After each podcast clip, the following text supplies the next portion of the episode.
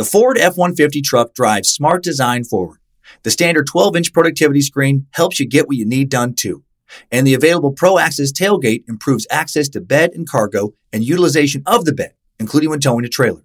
Together with a wider bumper step, it's easier to access the bed and load in tight spaces.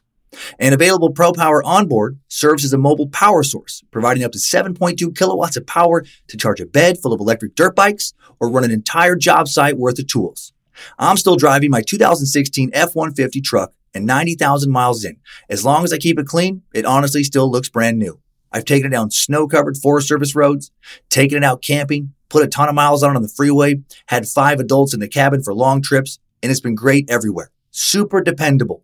I still love the way it looks, nice and rugged design, but with a super comfortable interior. And I'm still very happy with the quality sound system and heated seats. And since I bought my 2016 F-150 truck, the list of standard amenities that make a truck feel like a luxury vehicle have only grown. Tough this smart can only be called F-150. Find your local Ford dealer at Ford.com. Pro Access Tailgate available starting spring 2024. See owner's manual for important operating instructions. Planning an international trip and want to learn the language of your destination? Then check out the language learning program Rosetta Stone on desktop or as an app. Rosetta Stone is designed to immerse you in the language you're learning. Plus, the True Accent feature even gives you feedback on your pronunciation. Don't put off learning that language. There's no better time than right now to get started. For a very limited time, listeners can get Rosetta Stone's lifetime membership for 50% off. That's 50% off unlimited access to 25 language courses for the rest of your life. Redeem your 50% off at rosettastone.com today. The Spanish Inquisition was not actually really truly about religion. It certainly wasn't about God and salvation. None of the Inquisitions were. The Inquisitions were about power and control. They were about maintaining one's business interests, and that business just happened to be the business of organized religion. And a lot of times that religion was tied to the monarchy. They were about the Roman Catholic Church securing papal prestige in Europe, ensuring not only their survival, but their ability to economically thrive. Agree with us, pay your tithes, pledge loyalty to our Catholic king or queen or both, and bow eternally before the mighty Church of Rome. Kiss the ring or face the horrific consequences, marginalization, expulsion, torture, or execution. With the Spanish Inquisition specifically, it was the king and queen driving interrogations and persecution instead of the pope. They used the cover of the church's infallibility to culturally homogenize their newly conquered lands. The Spanish Inquisition was less about saving the heretic souls of the Spanish Empire in its newly acquired territories and more about solidifying a Catholic culture that would be easier to control than a mixed culture of Muslims, Jews, and indigenous peoples. It was about obliterating cultural ties and loyalty to the population's previous rulers. King Ferdinand of Aragon and Queen Isabella were Catholic. They were acquiring a lot of new land and they were building a vast empire and they needed unity to keep things moving. And their successors wanted the same damn thing. And if you wanted to remain in their expanding kingdom, you're going to be Catholic or shit was going to get real rough. Real super scary stuff, kind of rough. So let's dig deep into some dark times. Let's suck into some atrocities that would make today's worst headlines seem quaint. Corruption, torture, persecution, and overall uh, medieval mayhem today on Time Suck. You're listening to Time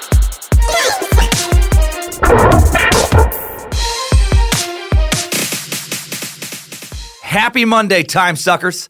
I'm the master sucker, aka the prophet of Nimrod, aka the plaything of Lucifina, aka the background vocalist to the sweet part of the suck, Michael motherfucking McDonald. I'm Dan Cummins, and you are listening to Time Suck. Welcome to the Cult of the Curious and Hail Nimrod. Uh, very excited to say that my new stand up comedy album, Maybe I'm the Problem, out now. It is out now. It is for sale. This is the Pandora exclusive album I talked about a few months ago and it's no longer exclusive to Pandora. You can still listen to it there, uh, but now you can you can get it, buy it, put it on your phone, put it on your tablet, put it on your computer, wherever you want. I would have given a heads up uh, uh sooner regarding when it was going to drop, but because of some behind the scenes independent music distribution stuff, I actually didn't know when it was going to come out. I had, a, I had a, a, rough estimate sometime in the next few weeks, but it's here now. It's here now. I'm excited to say currently, uh, as of this recording at least, number one on the iTunes comedy charts uh, with no press. So that made me, uh, what a pleasant surprise. It's available on Amazon, on, on the Google Play Store as well, digital only. Uh, I hope you download it. I hope you love it. I hope you rate it. Bunch of bunch of new stuff. I'm really proud of. Uh, Danger Brain did the cover design, so of course it looks awesome. So so grab some new stand up. Treat yourself to some laughs. Go get it. And a quick shout out, this is so random, to uh, Leighton Vander Esch, a Boise State linebacker, former Boise State linebacker, taken in the first round of the NFL draft by the Dallas Cowboys, who went to my alma mater, Salmon River High School. Uh, he just went from eight man football, you know, a few years back in a town of 400 people to a multi million dollar contract, I believe 12 mil in the NFL. Impressive. I've never met him, never met anyone in his family. I uh, don't actually give a shit about high school football. And for all I know, he could be a huge douchebag. But I haven't heard that. I haven't heard anything either way. But he made it from Riggins, Idaho, to America's team, and I respect the drive and hustle that it took to achieve that. I hope he's an awesome dude who will make my little football crazed town proud. Good luck, young man. Uh, my kids are actually kind of sad. They're uh, they're bummed that their dad is no longer the most uh, famous person from Riggins, Idaho. I, I, thought I would hold that title forever, but I'm very excited for this kid. Uh, quick thank you to Daniel Weaver, Freemason and Time Sucker, who sent in an old Freemason handout he found in his lodge's office while doing some spring cleaning. Sent it into the Suck Dungeon. Very cool old, uh, you know, little mini flyer, I guess, a little handout for potential members. Perfect condition. I love that kind of stuff. Thanks for sending that in to P.O. Box 3891, Coeur d'Alene, Idaho, 83814. Hail Nimrod. Time Suck is brought to you today by the My West Coast Buds podcast. Yep, hosted by comic, edible Jedi, Time Sucker, Joe DeMayo, My West Coast Buds, Inside Baseball Look at Cannabis, Coffee, Comedy, Spirits all of Joe's favorite vices, and so much more. It's a fun and funny conversation where you learn a lot about the explosive new industry of legal marijuana. Marijuana. This uh, this week on My West Coast Buds, dropping today another effortless information episode because My West Coast Buds loves time suck and we love them back. Co-host Ben teaches host Joe about the power of intense psychedelic DMT. Shit's gonna get weird. So listen, subscribe to the My West Coast Buds podcast on iTunes, SoundCloud, all sorts of other podcast players including, of course, uh, you can find it at mywestcoastbuds.com. Link in today's episode description, button on the sponsor section of the app. Just push it. Uh, big thanks to my San Francisco Bay Area suckers, man. Thank you for the gifts. I have a Chikatilo hockey jersey now somebody made.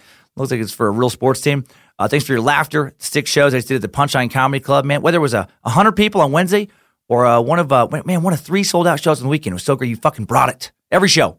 Most people overall have ever had come out to see me in the Bay uh, by a lot. Had a blast at that historic venue. Finally got my uh, Dan Dion photographed headshot on the wall. I was honored. Only took 13 years. I uh, hope you guys bring the same energy to the live Spokane Washington podcast at the Spokane Comedy Club this uh, Sunday. I think I said podcast. I don't know what that is. Talking about a podcast. May 6th. We have we'll have Time Suck beer on tap for that one. First time, man. Young Buck Brewing in Spokane has crafted a Time Suck IPA just for that show. So that's pretty dope. Uh, those attending will be the first to actually taste the suck. And who or what are we going to be sucking? Uh, going to be sucking Gary Ridgway, Green River Killer. Then I'll be at Sacramento Punchline three nights, May 10th through 12th. Home, focusing on Time Suck and the Suck Dungeon the rest of the month until May 31st when I head to the Tempe Improv, Arizona, May 31st, June 3rd, June 8th and 9th. Arley, uh, I'll be at the DC, Washington, DC, excuse me, uh, Draft House. Uh, tickets on sale June 15th and 16th. I'll be at the Funny Bone in Des Moines, Iowa. Only two nights. Tickets on sale there as well. Uh, July 15th to another live Time Suck podcast in Orlando with some BDMs at the Orlando Improv. More tour dates at dancummins.tv. La Jolla, Dayton, Tampa, Palm Beach, Chicago, Sunnyvale, Portland, Tacoma, Columbus, Grand Rapids, and more coming up in 2018. And then a quick sad news. A lot of the Pootie and Juju limited edition coffee mugs that were sent out, well, not a lot, a fair amount, were not uh, properly packaged and they got destroyed in shipment. Shipment, excuse me. Not fun trying to drink from a cup that's with a busted ass handle. So if you receive one of these mugs and you haven't notified us yet, please do email Merchman and good dude who feels terrible about what happened, Eric Radiker. He will, he will never send out fragile items to the Suck Faithful in that same way again. He's a great dude, feels awful about how things that went down. Email him at eric at e2method.com. He will send you a new, not busted mug. We'll throw in a sticker pack for your troubles as a way of saying, saying sorry. We care about your support and, uh, and and still waiting for the 40 mugs that replaced the uh, 40 of the 200 not sold due to quality issues. They're coming in this week. Those two little two little pooty mugs. They're going to be on sale sometime this week. Only 40 left, awaiting a final quality control check by the merch man. And uh, and when that uh, gets the green light, I'll announce on social media at Timesuck Podcast on uh, Instagram is, is, the preferred place. That's where you can find out exactly when they drop and be sure to get yours. Uh, so you, will know, you'll know. And uh, so many emails this past week about the Golden State Killer. Uh, Joseph James DeAngelo, yes, he has been added to the topic list. Space Lizards can vote him into being an episode if they choose to. That's the will to suck. And dude, it was also known as the original Night Stalker, Night Stalker, excuse me, an East Area Rapist. Yep. Uh, finally, because I left his email out of last week's episode description, uh, need to mention again time sucker Adam Dayton sent those two huge custom hand painted cornhole boards into the Suck Dungeon, and they're majestic. Pick on Instagram at Timesuck Podcast. You can hire him to make custom boards for you. Adam Dayton18 at gmail.com. All right, let's get into it. Let's get into Timesuck 85, the Spanish Inquisition.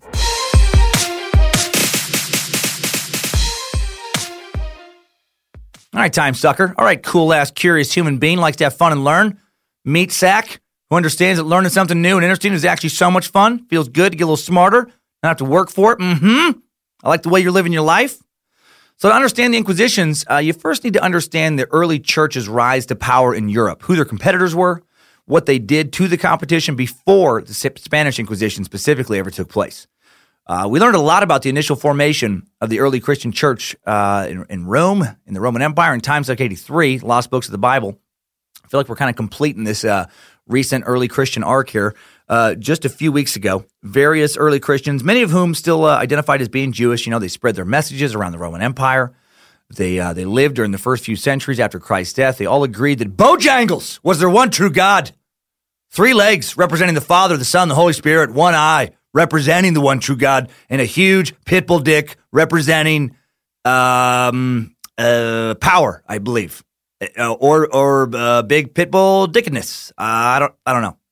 I don't know what it represented. It's nonsense. No, early Christians didn't actually agree on much, other than that Christ was in some way very significant and that things had changed. Uh, you know, uh, from from the Judaism before, there was a a big movement of things being different. early Christians were persecuted by various Roman emperors during this time because the official religion of Rome still polytheistic worship of the various Roman gods. But then through persistent missionary work, spreading their knowledge of scripture, a Roman emperor was eventually converted to the new faith. That was Constantine, the, the first, aka Saint Constantine, aka the Reverend Dr. Juniper uh, Twiggleberry, aka I obviously made up that last one. That'd be a weird nickname for him. Emperor Constantine, born or uh, on or near February 27, 280 CE, was the son of an uh, army officer Flavius Valerius Constantinus, aka Flavor Flav the First. But for real, Constantine's dad Flavius was super good at fighting. He was uh, he was so good at military strategy and conquest that he rose to the rank of Caesar or deputy emperor in 293 CE, headed out to serve directly under the emperor of the Western Roman Empire, Augustus Maximian. While dad was out fighting, young Constantine, a man who deserves his own suck. So I'm not going to go too deep into the details of his life here. Hopefully, we'll do a Constantine suck down the road. Uh, he was raised and educated by the best teachers of the day in the imperial court, the court of Diocletian. Uh, Diocletian, yeah, Diocletian, emperor of the Eastern Roman Empire in uh, Nicomedia, uh, now Izmit, Turkey. And, uh, and, if you're confused by the, the Eastern Western uh, Rome, Roman Empire distinction, well, by 285 CE, the Roman Empire had grown so vast that it was no longer feasible to govern all of the provinces from the central seat of Rome. So the emperor, the Diocletian, he divided the empire into halves, with the Eastern Empire being governed out of uh, Byzantium, later uh, Constantinople, and the Western Empire governed from Rome. Now, initially, both sections were, were known equally as the Roman Empire, although in time, the Eastern Empire would adopt Greek instead of Latin. It would lose much of the character of the traditional Roman Empire and also uh, eat a lot more hummus, a lot more pita bread, uh, a lot more green olives. Uh, they'd have a lot more hair on their chest. No, but for roughly like the first hundred years of the split, uh, they worked together and were, uh, were essentially sister empires. And that would change. And again, the split of the Roman Empire is something that would merit its own suck. All, all this Roman talk is, is making me want to do another Roman suck again for sure. Just wanted to clarify a little here in case you were like, what the fuck? How is his dad second command to, to one emperor of Rome, but then he's going to school in the court of another emperor of Rome at the same time, which clearly his dad is, is cool with? Uh, how many fucking emperors are there? Why aren't, why aren't they fighting each other? Oh, there's two emperors, one for each half of the freshly divided uh, enormous Roman Empire, and the two halves are allies. And sometimes the two halves rejoin for a minute under one emperor, then they split apart. Man, Europe, man. The more you dig into its history, the more stories you come across where this dude was king of this kingdom, but then he married the heir to the throne of this other kingdom, and now his empire is doubled, but there's an uprising, and he loses two thirds of it to this despot, and then this emperor over here doesn't produce a legitimate heir. So then four dudes challenge for the throne of that empire, which split into fucking three pieces because one guy consolidates two, and then two kingdoms are attacking each other or have the power struggle. It's just very wonderfully Game of Thrones. Or I guess more appropriately, Game of Thrones is just wonderfully, you know, medieval Europe. So, anyways, Constantine, while growing up in the East, encounters people from all walks of life in Diocletian's uh, imperial court, including some early Christians. Christianity was actually front page news early in Constantine's life thanks to the great persecution of the Christians that began at the court of Diocletian at Nicomedia and was uh, enforced with particular intensity in the eastern parts of the empire beginning in 303 CE. So soon, Constantine would take the throne through a series of events. I'm just going to gloss over here. No one's going to be tested. Uh, so if you get a little confused, don't worry about it. You don't need to know any of this to understand the rest of the episode. On 305 CE, the two emperors of the West and the East, Diocletian and Maximian, abdicated their thrones. They were done. They, were, they wanted to retire and just, uh, you know, hang around with pool boys or whatever they did back in Rome. Uh, uh, be succeeded by their respective uh, deputy emperors, Galerius and Constantinus. Constantine's father, Galerius Valerius Maximinus in the east, these fucking names, and Flavius Valerius Severus in the west. Uh, Constantius uh, requested his son's presence from Galerius, and Constantine joined his father at uh, Gesoriacum, uh, modern uh, Boulogne, France. They crossed together to Britain, fought a campaign in the north before Constantius' death at uh, Eboracum, modern York, in 306 CE. Immediately named emperor by his army, Constantine then threw himself into a complex series of civil wars in which uh, Maxentius, uh, the son of Maximian, rebelled in Rome with his father's help. Uh, Maxentius uh, suppressed Severus, who had been proclaimed Western emperor by Galerius. a lot of similar sounding names fighting each other, who was then replaced by Licinius. A lot of Eases. And uh, when Maximian was rejected by his son, he joined Constantine in Gaul, only to betray Constantine and to be murdered or forced to commit suicide. Constantine, who in 307 CE had married Maximian's daughter Fausta as his second wife. Again, it's so fucking Games of Thrones. They're just they, they constantly were like marrying the fucking siblings of their enemies to you know try and solidify things. Uh, he invaded Italy in 312 after a lightning campaign, defeated his brother-in-law. families are always fighting families. Maxentius at the Milvian Bridge near Rome. He then confirmed an alliance that he had already entered into with Licinius uh, Galerius died in 311. Constantine became Western Emperor. Licinius shared the East with his rival Maximinus, and then Licinius defeated Maximinus, became sole Eastern Emperor, then lost territory in the Balkans to Constantine, who's now fighting him, 316. After a further period of tension, Constantine attacks Licinius in 324, routs him at uh, Adrianople, and, uh, and becomes sole emperor of East and West. The empire would divide back into eastern and western halves when, when he died 13 years later on May 22nd, 337 CE. Man, and you thought you had problems with your in laws. These guys are trying to fucking kill each other all the time. They're sending, you know, sending people to die. I fight my brother in law this week. Last week, I uh, had to fucking burn my mother in law's village. Uh, she was riling me. She wasn't respecting the throne. Uh, I'm attacking a few cousins next week. Uh, I killed a brother this morning. Poisoned, uh, poisoned an uncle last night. It's been a, it's been a busy week. No, but a lot of shit, right, man? Anyway, sometime during all that fighting and ass kicking, Constantine became not only familiar with Christianity, he became a Christian himself. No more Roman polytheism, and he believed that his new Christian God had given him the power to conquer his kingdom by the power of Grayskull, but replace that with God, Christian God. You know, uh, you know how Christian athletes like to claim that God helped them win the big game at uh, press conferences. You know, they do that a lot. Just I just want to thank God for the Super Bowl victory. Uh, he clearly loved our team more than the other team. I appreciate God taking some time today to focus on what really mattered helping us get a few extra TDs. I'm sure it wasn't easy taking time away from various children dying of starvation and curable diseases in third world countries to help us get the extra first downs necessary to sustain our game winning drives today. And I just appreciate the hell out of it. Praise God. All right, clearly I'm exaggerating and distorting what athletes do, but they're calm down. Don't send me any emails. I do think it's funny when athletes become so self important they think God actually gives a shit about their silly games. And yes, again, before I get a bunch of emails, I do understand that the Christian God is omnipotent and can help one dude throw some crisp fucking fade routes, you know, while also simultaneously help other children across the globe. I, I get it. I know it's not one or the other. I just I just still think it's a little silly when I hear that done on TV. Anyway, Constantine was like the first dude to do that. He was like, you know, I want to thank Jesus for helping me kick some heathen ass. Past few years, uh, through the glory of my new God, I've reunited our great empire. So he's real into it, real into it. And Constantine did a ton to empower and provide structure to this new religion he loved so much, Christianity. Uh, remember from the lost books of the Bible suck, he organized the first council of Nicaea, 325 CE, established the basis of early church doctrine. And then after his death, all subsequent emperors would favor Christianity, with, with like with like the exception of one little blip. There was a little two year blip during the brief reign of Emperor Julian, also known as Julian the Apostate. Uh, he briefly shifted the empire's official faith back to the traditional Roman gods, on paper at least. I don't think the, I don't think the culture really followed him uh, that they'd worship prior to Constantine. And then uh, and then there was Emperor Superbus. He got some shit done. He did some things. No, that no, he did. There was no. There was Superbus. He, he's now he has no part in the story. That was just a little reference to the pronunciation blunder I had back in the Caligula suck. No, uh, Theodosius uh, made specifically Catholic Christianity the official religion of the empire in 381, prohibited the worship of pagan gods in 392. Pope is in big time now, man.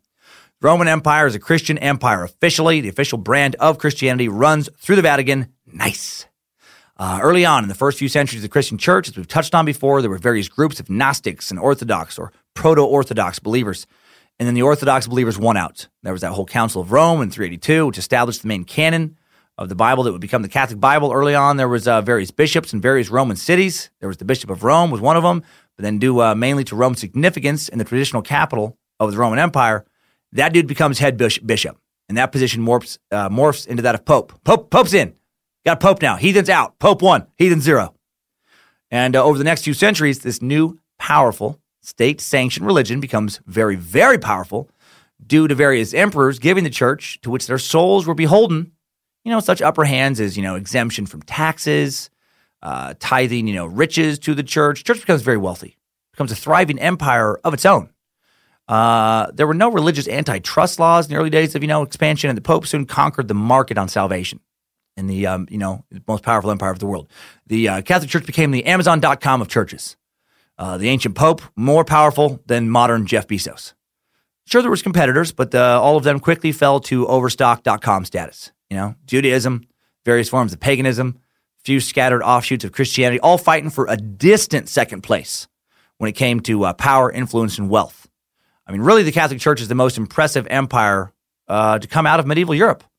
Longest lasting, you know, kings and queens in their various kingdoms, you know, they'd come and come and go. Vatican still stands today, still crushing it, still making that money. Uh, during the thousand years of the Middle Ages, uh, from the fall of Rome to the Renaissance, the, the papacy matures, establishes itself as the preeminent theological authority of Europe. Religious life assumes new forms or reformed established ones, you know, and missionaries expand the geographic boundaries of the faith. And uh, as the early church expanded, it occasionally ran into a little opposition, and it did not care for that it ran into people who who didn't believe the things that they liked people to believe. You know, the churches of Rome ran into Muslims, Jews, occasionally even other types of Christians, and those people uh, irritated the fuck out of the church. They thought they were kind of gross. Just, ugh, I don't like it. Ugh. What are they worshiping? Ugh. No. Super annoying to the Pope. He was like, I don't like it. I don't like it. They're like, Pope, we found some Muslims. I don't like it. No. Pope, Pope, we found a couple. Uh, we found a couple uh, uh, uh Jews down uh, in Sicily. Ah, no! I don't know. I don't want it. And then they would have to be like, all right, all right, calm down, Pope. Now get him out of here. And they'd have to work on getting him out of there. Uh, well, for the most part, definitely not always. The church tolerated Jews and Muslims, yeah, a little bit, a little bit tolerated.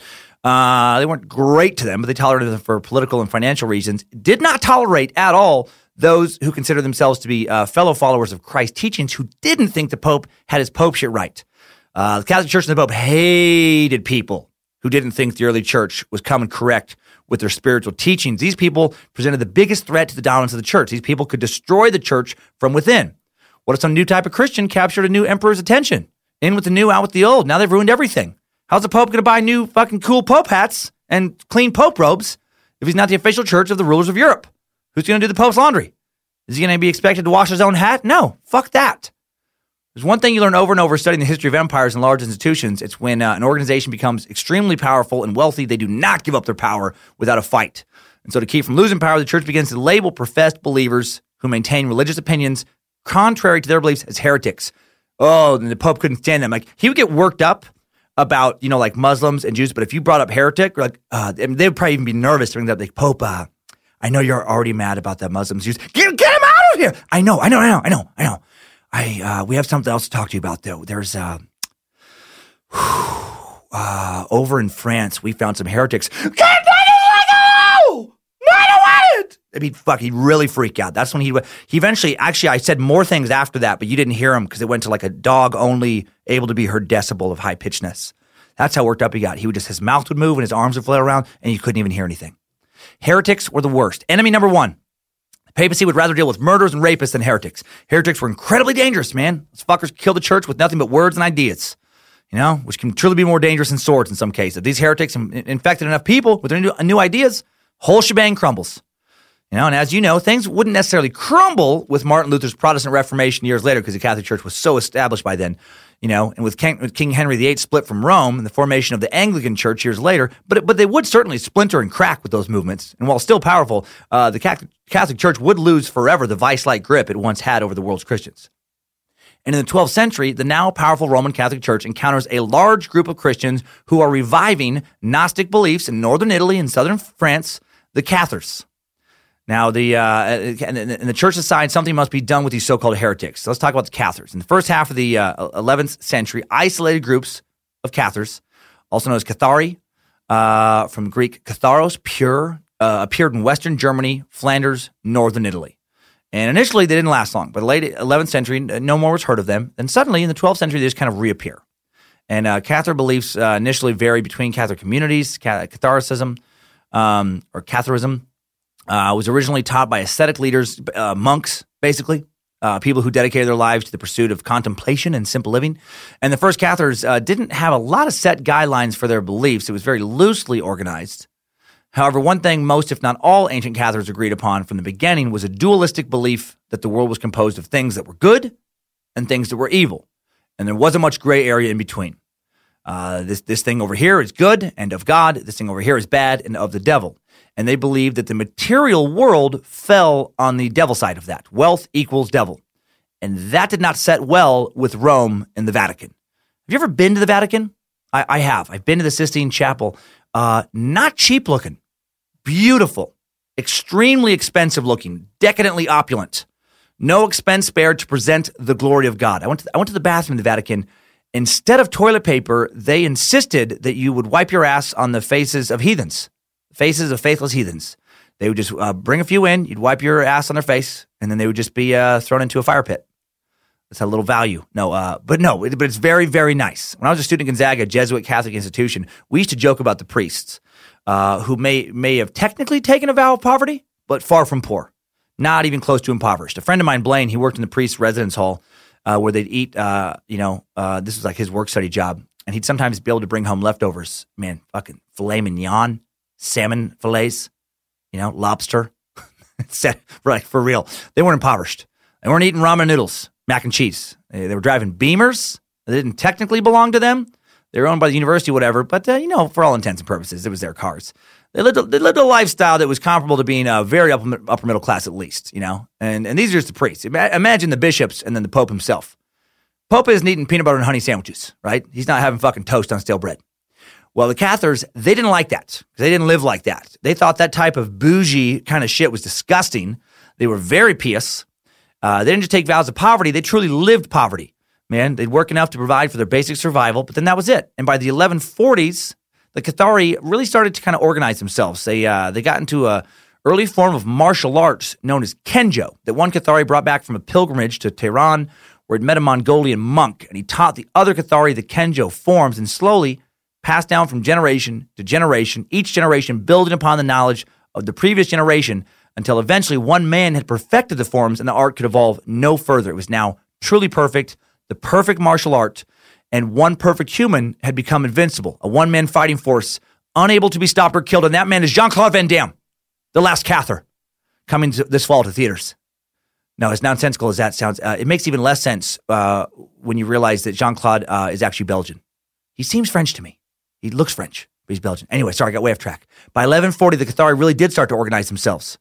A hierarchy forms, uh, a liturgy or agreed upon form of worship is developed along with the formalized doctrine. Around 1149 CE, the first Cathar bishop establishes himself in the north of France. A few years later, he establishes colleagues, other bishops at Albi and Lombardy. Uh, the status of these bishops is confirmed, and in the following years, more bishops are set up until by the turn of the century, there's like 11 bishops. You know, uh, one in north of France, four in the south, six in Italy. You see what they're starting to do? These fuckers are forming their own rival Catholic style Christian church. Like there's not going to be severe consequences. Outside of some organizational similarities, the Cathars could not be more different from the Catholics. Uh, the Cathars had strict rules for fasting, including the total prohibition of meat. Uh, sexual intercourse was forbidden. Complete ascetic renunciation of the world was called for, which is not going to sit well uh, with with sovereign leaders either. Right? Taking on a religion is one thing, new one. Taking on a new religion that calls for you to essentially renounce the culture you live in including your own government, that's another matter. Really, what, what are you going to stop paying taxes now? You're not going to fight when we wage our next war now? Huh, okay. You're not going to add anything of value to our culture. Anything, nothing we can monetize? No, you're just going to be a weird monk wandering around the countryside just thinking about the nature of the universe all, all day long? Ah, no, no, that actually doesn't work for us. We may have to get rid of you before the uh, the cancer to our rule that you represent uh, spreads to the rest of our kingdom. And and if you're wondering who would join such a strict religion, well, you know, like who's willing to give up sex? Well, well, not everyone had to be that strict. The Cathar Church grew in popularity partly because you didn't have to follow all the rules to be part of the faith. There was two groups within the church. There was the, the perfect and the believers. Now, the perfect like the monks, they were set apart from the mass of believers by a ceremony of initiation. They devoted themselves to contemplation, were expected to maintain the highest moral standards. They were essentially, you know, again, priest kind of monks of this new uh, variety of Christianity. And these believers were not expected, like the rest of them, to attain the lofty standards of the perfect. They just kind of, you know, uh, had to be decent people and uh, agree with the biblical interpretation. And the Cathars took a Gnostic approach to the biblical uh, uh, to biblical, excuse me, interpretation. They were they, they were real loosey goosey with it, like uh, kind of incredibly so. Uh, the Cathar doctrines of creation led them to rewrite the biblical story. They devised an elaborate mythology to replace it. They viewed much of the Old Testament with skepticism. Some of them rejected it altogether. Uh, the Orthodox doctrine of the incarnation was rejected. Jesus was no longer the Son of God. He was, he was merely an angel. His human sufferings and death were an illusion. So obviously, all of this doesn't sit well with the Catholic Church either. These guys are like, uh, they're making a mockery of what they consider the Bible to be. And these Cathars are, are teaching other peasants living within the boundaries of traditionally Catholic countries this shit. They're fucking everything up. You know? Uh, and then they fuck up big time when they openly and severely criticize the worldliness and corruption of the Catholic Church itself. I, I think you can guess what happens next. What happens next is a word from our sponsors. Pow, motherfucker. Bet you didn't see that coming. Time Suck is brought to you today by 4Hims. forhims.com is a one stop shop for hair loss, skincare, sexual wellness for men.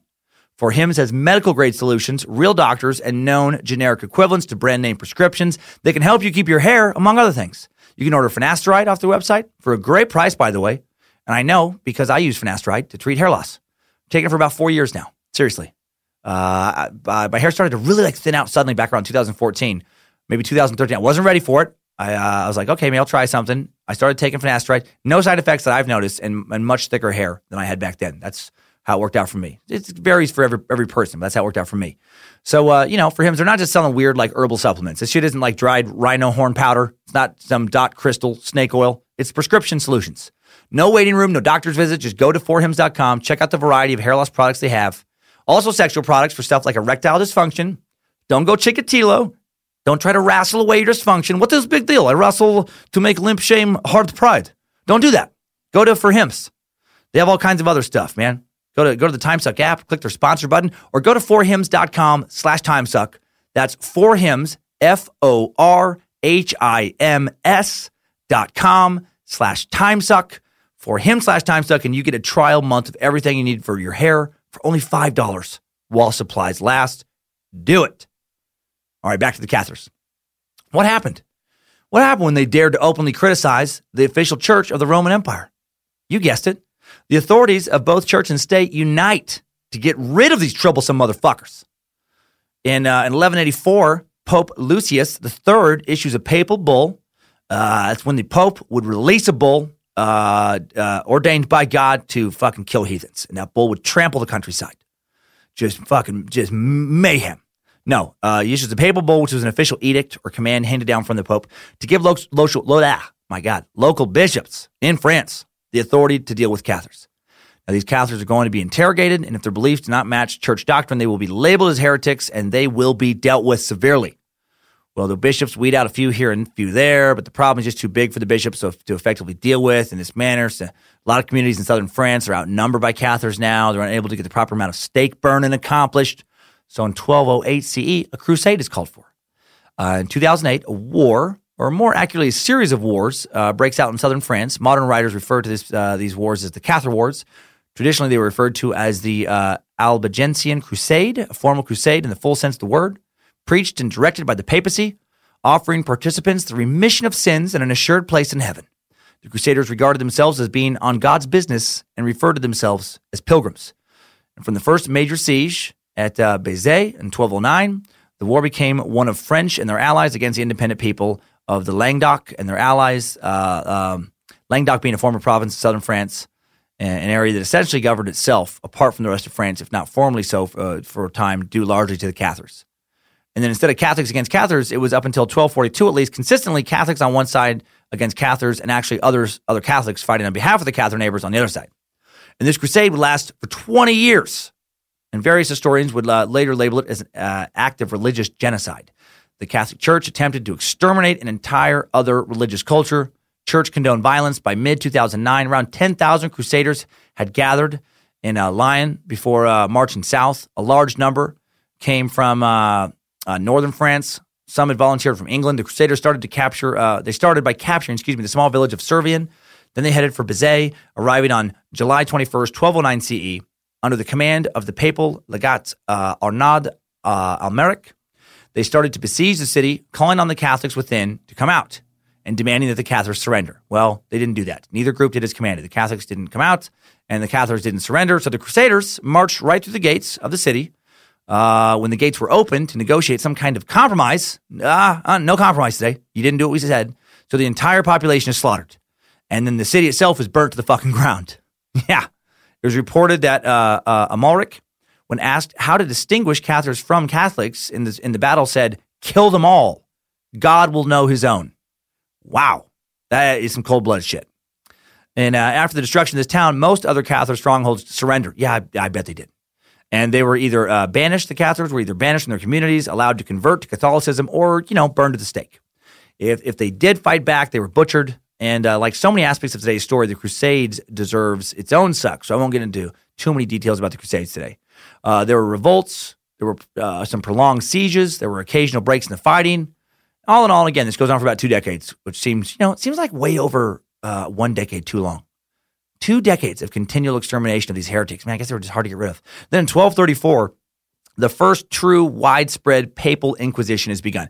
Previous inquisitions, as I stated earlier, they've been carried out by local bishops. You know, th- this shit was small time no. Now, now it's time for a big time inquisition. Essentially, the Crusades, they, they had done all they could do to get rid of large, openly Cathar populations in southern France. However, still a bunch of sneaky Cathars lurking about in the shadows. Bunch of heretics having the audacity to live within papal jurisdiction but not believe what the Pope wanted them to believe. Those cheeky bastards. I mean, sure, they'd show up at church. They'd shake your hand. They'd kneel, they'd stand, they'd kneel, and they'd stand some more, but they're just going through the motions. They're phonies. If you, if you looked if you looked at them close, you could see a little Cathar glint in their eye. There's some fake Catholics.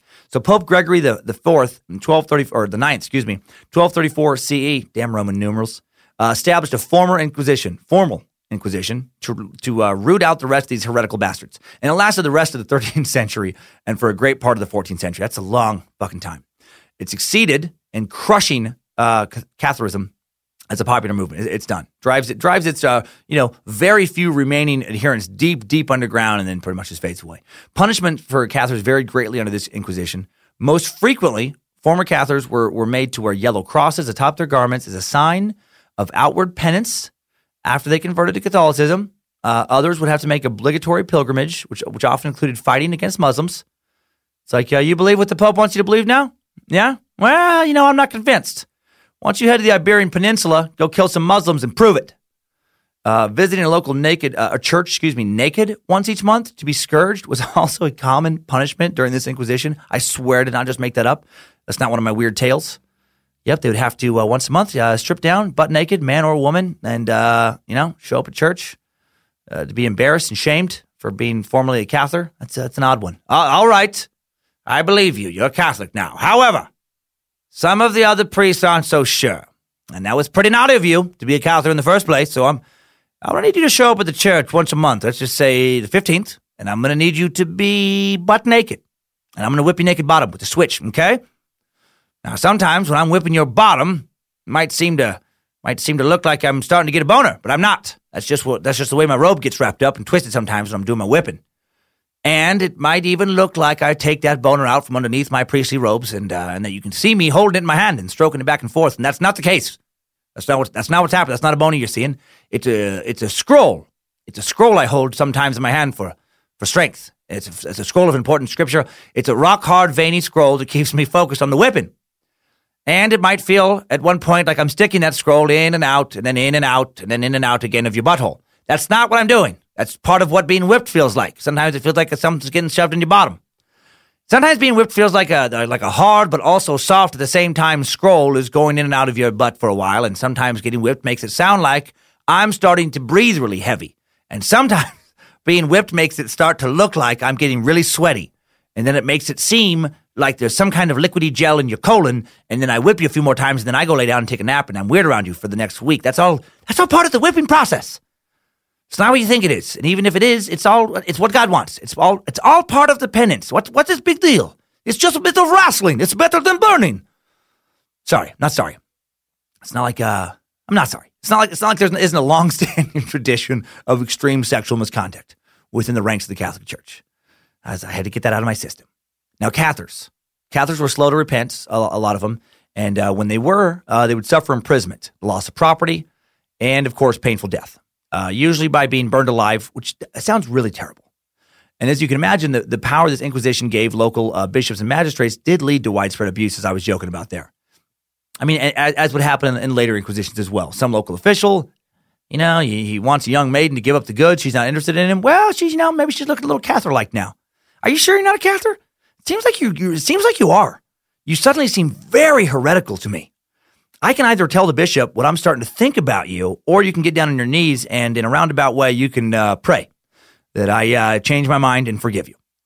Uh, meanwhile, while the Inquisitions continued, there's still a, a, a, few Cathar strongholds left. I have no idea how. Uh, before these Inquisitions were over, you'd think after several decades of Crusades and Inquisitions, the Catholics would have gotten rid of all the Cathars, but there were apparently a couple sneaky, resilient bastards. You know, they had a few villages, still a couple of castles left they were not gonna not gonna give up that sweet, impoverished, let's do nothing but talk about God all day Cathar lifestyle without a fight.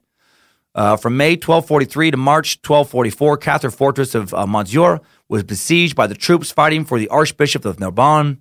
And on March 16th, 1244, a large massacre goes down where over 2,000 Cathar perfects are burnt at once in an enormous pyre that would come to be known as the Field of Burned, the Field of the Burned, near the foot of the cha- castle. God dang, man. Field of the Burned is a lot like uh, the Field of Dreams. If your dream is to be burned alive with a lot of other people instead of playing baseball. Uh, after that, the members of the faith became even more secretive about their beliefs, uh, and they were harder to find. Of course, they were. Church didn't stop looking. They continued to interrogate, torture, and kill people suspected of being Cathars. Finally, by about 1350 CE, uh, has been completely obliterated. Just you know, just go fuck yourself, Radio Shack. You had your fun, but Amazon wishes you to no longer exist. And Amazon gets what Amazon wishes. Yes, I do realize it may seem weird for me to shit on Amazon in a joking way, considering I have an Amazon affiliate link on my website, timesuckpodcast.com, where you can click, be directed back to Amazon to do your shopping and support the show. However, just like you couldn't play ball with the Catholic Church, you know, in uh, in medieval Europe, unless you, unless you, you know, uh, or you couldn't oppose him, excuse me, unless you wanted to be financially crippled or killed. Very difficult to function as well, uh, you know, as a tech business in Northern Idaho and not, you know, swing through Amazon.com from time to time. it, it is what it is. Okay, so it's a little recap. Let's uh now that we've set up uh, a little inquisitional context, let's get into a recap. But before we do, quick word from another sponsor. Awesome sponsor. What do the Holy Grail, Nefertiti's tomb, and Michael Rockefeller have in common? They're gone. What happened? Where the hell did they go? The search for these answers lies in a new mystery podcast called Gone. If you're a fan of Timesuck, uh, if you love mysteries, this podcast is full of them. The hosts of Gone examine historic disappearances, the theories these disappearances have spawned, if something disappeared, they're looking for it. They dive deep into the past. I know you time suckers like that, as they explore the stories behind everything that vanished throughout history. Each episode analyzes in depth research to figure out what happened to these missing people, places, and items. So check out some episodes on the Amber Room, DB Cooper, the lost city of uh, Tacum. Right now, I, I know you want DB Cooper. You guys have been bugging me for months uh, to suck on that vanishing, uh, mysterious plane hijacking son of a bitch. And with a new episode coming out every other Monday, uh, you can expect episodes on the Hemingway's Lost Manuscripts, Blackbeard's Treasure, and many more coming soon. So visit Apple Podcasts, TuneIn, Spotify, Google Play, wherever you listen to podcasts and search for Gone. And again, that's G-O-N-E. That's Gone. Uh, or you can visit parcast.com slash Gone. Start listening to that. And that's Parcast, P-A-R-C-A-S-T dot com slash Gone. You can listen now. Okay. All right. Now for that recap. To recap, it really sucked to not be Catholic if you didn't care for not being, or if you didn't care for being burned alive. Uh, the end. No. Uh, uh, recap is after a few initial centuries of figuring out what it meant to be Christian, you know, how to organize, and uh, as a new religion in the first few centuries after the death of Christ, a group of Christian Orthodox believers living within the Roman Empire began to model their church structure after Roman government, set up church administrative hierarchy complete with bishops in many of the Roman cities, including Rome itself. And then Rome's bishop becomes the head bishop, you know, that becomes pope. Church morphs into the Vatican after Emperor Constantine transitions the official religion of the Roman Empire into the Christian Empire and uh, and he helps add structure and governmental support to the new church, the Council of Nicaea. Successive emperors, minus Julian the Apostate, also Christian, strengthen and support the early church. And again, I know this is an overview that skips over a lot of important councils and figures who did this or that, but this episode is already detail heavy. Don't need to clutter it up further. And then once a church has risen into a position of extreme power and influence, it keeps it, or excuse me, it fights to keep that power and influence. That's what powerful and influ- influential people and organizations and governments and regimes almost always do, right? In order to keep a stranglehold on being the only official religion of the most powerful empire in the world, it did what it felt it needed to do to squash out competition. There were crusades di- designed to exterminate Muslims and sometimes also Jews and pagans in foreign lands, expand the various kings and queens' empires. Soldiers were essentially told that God will forgive them of all their wartime sins because they're fighting for the glory of God. So kill them all.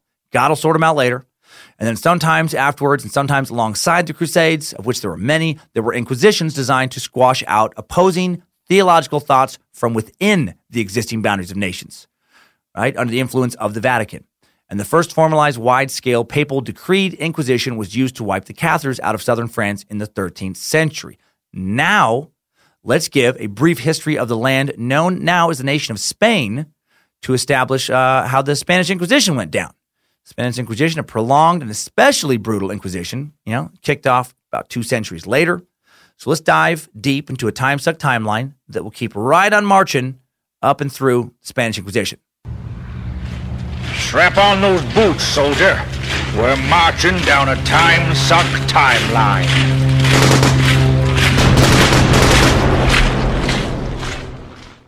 One point four million years ago. Let's start there. The earliest record of hominids living in Western Europe has been found in the Spanish cave of Atapuerca. Flint tool found there dates from 1.4 million years ago. Early human fossils date to roughly 1.2 million years ago, which proves that tools existed before humans, planted by space lizards, the Anunnaki. Wake up, humans, get off your knees. No, that's just what they happen to find. Uh, before the Roman conquest, the major cultures along the Mediterranean coast were called Iberians, the, the Celts in the interior and northwest. There was the uh, Lusitanians in the west and the uh, Tartessians in the southwest, the seafaring Phoenicians, Carthaginians, and Greeks successfully uh, successively established trading settlements along the eastern and southern coast. The first Greek colonies, such as the one at uh, Emporion, Emporion, Jesus, uh, were found along the uh, northeast coast in the 9th century BCE, leaving the south coast open to the Phoenicians. The peoples whom the Rome, uh, the peoples whom the Romans met at the time of their invasion in, in, what is now known as Spain were the Iberians, inhabiting an area stretching from the northeast part of the Iberian Peninsula through down to the southeast. Uh, the Celts mostly inhabited the inner and northwest part of the peninsula. The Greeks are responsible for the name Iberia, apparently naming it after the river Iber. Uh, in the in the sixth century BCE, the Carthaginians arrived in Iberia, struggling first with the Greeks and shortly after with the newly arriving Romans for control of the Western Mediterranean. Their most important colony was Carthago Nova, which is the Latin name of modern day uh, Cartagena. Now, Hispania was the name used for the Iberian Peninsula under Roman rule from the second century BCE. The populations of the peninsula were gradually culturally Romanized. Uh, local leaders were admitted into the Roman aristocratic class.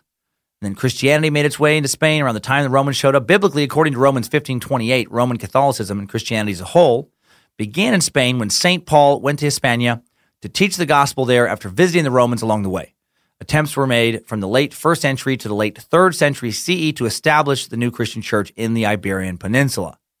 After the fall of the Western Roman Empire in the 5th century, parts of Hispania uh, came under the control of the Germanic tribes, the Vandals, Suebi, Visigoths, Visigoths, excuse me. In the years following 410 CE, Spain was taken over by the Visigoths, who had uh, been converted to Arian Christianity, an, uh, an, early offshoot around 419. Arianism being a you know another early competitor to the modern Catholic Church. Now, Arianism asserts uh, the belief that Jesus Christ is the Son of God, who is begotten by God the Father at a point in time, is distinct from the Father and is therefore subordinate to the Father.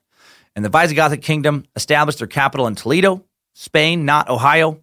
Uh, Ohio popping out uh, right now in the story would really add an unnecessary level of confusion to this suck. Uh, Visigoth rule led to the expansion of Arianism in Spain, and then in 587 CE, Ricard or uh, Recared, the Visigothic king in Toledo, was con- was converted to Catholicism and launched a movement to unify doctrine. Right, Catholics rejoiced. Everyone else trembled with fear. Within a few years of this uh, conversion, surprise, surprise, followers of uh, Arianism labeled heretics. That's how you do shit, right? Along with local Jews, Arians were forced to convert to Catholicism or be tossed the fuck out of the country or be savagely tortured and or killed, which is which probably you know included some burning. Uh, I was thinking, man, if, if marshmallows and chocolate bars would have existed back then, I wonder if anyone would have ever like cooked up a little s'more action while some heretic was being burned alive. It does seem like a waste of a perfectly good fire, man. They set up these big fires, you know. That wasn't uh, wasn't easy. Had to use a lot of wood, I'm sure. You know, why not cook some snacks up? Maybe get a shish kebab go- action going. Maybe lean up a little grill on the side of the wood pile. Cook up a steak. Get a little extra sizzle that day. Then in the seventh century, uh, uh, Islamic Arabs came and they and they fucked up everything for the Iberian Catholics. The Pope was so mad. I don't want him to be here. And they came anyway. They were having so much fun introducing people to the peaceful teachings of Christ and then burning them. They didn't jump on board, you know, and then the and then the Muslims ruined it. In 689 CE, the Moors, those northern uh, African uh, Muslim nom- nomads, conquered Melilla, uh, I believe is how it's said, uh, a city geographically located on the northwestern coast of Africa that I want to go to now. It's culturally connected to the Iberian Peninsula. It has been for many centuries. It's actually part of Spain today. Did you know that Spain possessed a tiny amount of land on the northern coast of Africa? I, I did not. Uh, they have two little cities in northern Africa that have been around forever and uh, Melilla is one of them. It's less than five square miles in size. Uh, just under 80,000 people living there and uh, very close to the rest of Spain. The Strait of Gibraltar, the gateway to the Mediterranean Sea from the Atlantic, that little opening that separates Europe from Africa, is, is less than 20 miles across. Uh, by 709 CE, the Arabs had conquered uh, Ceuta, the other Spanish city located in Africa. It's a tiny bit bigger, just over seven square miles, just over 80,000 people. And then in 711, uh, in 711 CE, uh, the Muslims uh, headed into Europe. They were sick of wearing robes and turbans, and they wanted to feel out what life was like in the land of the banana hammock. They wanted to oil their bodies, lay out by the pool, wear tiny swimsuits that almost fully contain their balls, you know, stare at women gratuitously much younger than themselves, as people do in Southern Europe. But for real, uh, they headed north uh, in 711 CE. They crossed the Strait of Gibraltar, started taking control of, uh, of much of the Iberian Peninsula. By 718, Muslims dominated a lot of modern day Spain. And then over the next several centuries, the Muslims ruled over a lot of Spain under various caliphs who were constantly fighting various Christian kingdoms, trying to push back into their territory. There was the Umayyad Caliphate, and then there was the uh, Abbasid Caliphate. These Muslims now uh, ruling a good deal of the peninsula in the southern half. And while the Muslims pushed the Christians out of much of Spain, they never pushed them all the way out of it. There were still the Christian kingdoms in the north of Asturias, Leon, Castile, Navarre, Aragon, Portugal, and the central northern western portions of the peninsula. And those medieval Christian nations fought a lot with each other. Uh, it really is crazy how many different ways Europe has been carved up over the years. We, we just don't have an equivalent in North America. There was the American Indians, and then a few European colonial powers, you know, laid claim to lands that they generally never governed in any real meaningful way. You know, like like like a lot of American Indians w- would live their whole lives on land that had you know been claimed since before their birth by some European power, and they would never meet a single European person. They would never encounter European culture in any way whatsoever. You know, they never even knew what laws they were supposed to follow. But the medieval peasants, oh, they knew. They knew what was going on. Uh, their lives sucked. One day you're living under this Muslim caliph, and the next day you're living under this new Christian king, and then you're living under a different king. The next year, practicing a different version of Christianity, then back to some other caliph the next year. Then you have some, you know, asshole lord or baron to deal with, you know, some local dude. Then you get then you get a new lord, a new baron, and then maybe you know afterwards, then the old baron comes back to being the new baron. And you get this fuckhead ransacking your village one year, some other asshole storming your castle the next year. And then even when no one's ransacking anything, you get you got the religious persecutions to deal with. Every disease is incurable. No one owns a microwave. No one is selling gold bond body powder for especially humid days. Balls are always a little fucking wet and itchy zero air conditioning, no bug spray, no birth control, no maple bars, no apple fritters. Lots of doctors who have serious hankerings for amputations and leeches. Fuck all of that. If I ever see a time machine, I'm going to break it before someone goes back and ruins stuff. So thankful to live in the modern world, man. And then uh, to make life even worse back then, there were inquisitions on top of all of that. And things were especially turbulent on the Iberian Peninsula in the Middle Ages. In the 10th century, things got a tiny bit better for a little while. especially tolerant new Muslim leaders, the Caliphate of uh, Cordoba, they passed laws regarding religious tolerance, allowing Jews, Christians, Muslims all live in peace together. I mean, non-Muslims would have to pay a special tax to the Caliph, you know, but if uh, uh, if they paid it, you know, then they were allowed to live their lives, which was a good deal for the day.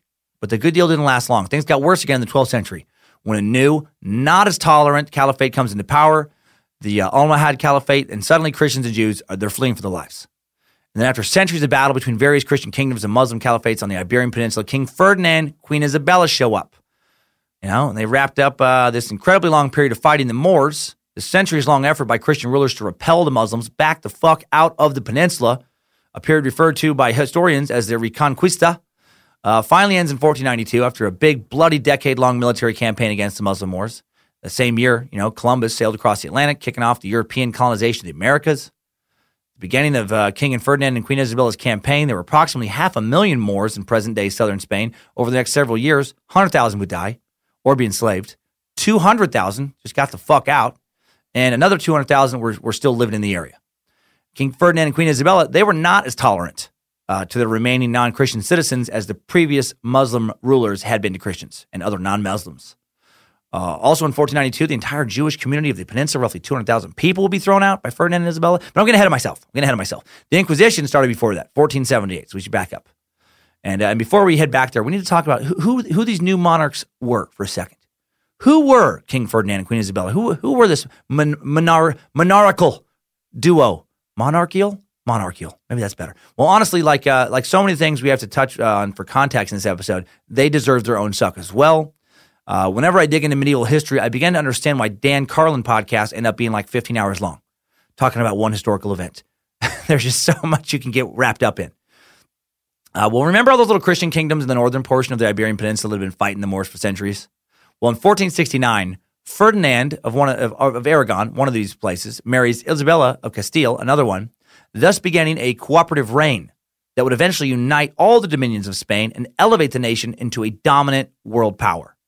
Ferdinand and Isabella incorporated a number of independent Spanish dominions into their new kingdom. In 1492, when the request, uh, reconquest of Granada from the Moors was completed, they had everything but Portugal locked up. And, uh, and Spain has held dominion over the vast majority of the uh, Iberian Peninsula to this day. And they're still actually largely a Catholic uh, country. Uh, you know, uh, Ferdinand and Isabella were the first Catholic monarchs of this new solidified nation, and it remains very Catholic. Actually, so Catholic, contraception was still actually illegal until 1977. Not kidding. Uh, and, and, you know, and that uh, can be traced directly back to the reign of Ferdinand and Isabella. You know, the two joint monarchs, so Catholic, they were actually called by historians the Catholic monarchs. If you Google Catholic monarchs, they come up first. Uh, they were also second cousins back when cousin fucking was hot. It was, it was encouraged, not shunned. A lot of cousin fuckers piled up in the suck uh, as we go into historical uh, sucks. Not not being as smart as Einstein, they weren't first cousin fuckers, but they were intelligent enough to get a little of that hot second cousin action we all crave and desire. Uh, Ferdinand was only 17 when they got married. Isabella was 61. She was 61 years old. You know what? If it's fair for men, it's fair for women. And she would bear him 12 children, and her womb itself would fall out along with the last child. Now, that's ridiculous. He was 17. She was 18. They got married. She was the heir apparent to the kingdom of Castile. He was the heir apparent to the kingdom of Aragon, and their union was the beginning of modern day Spain.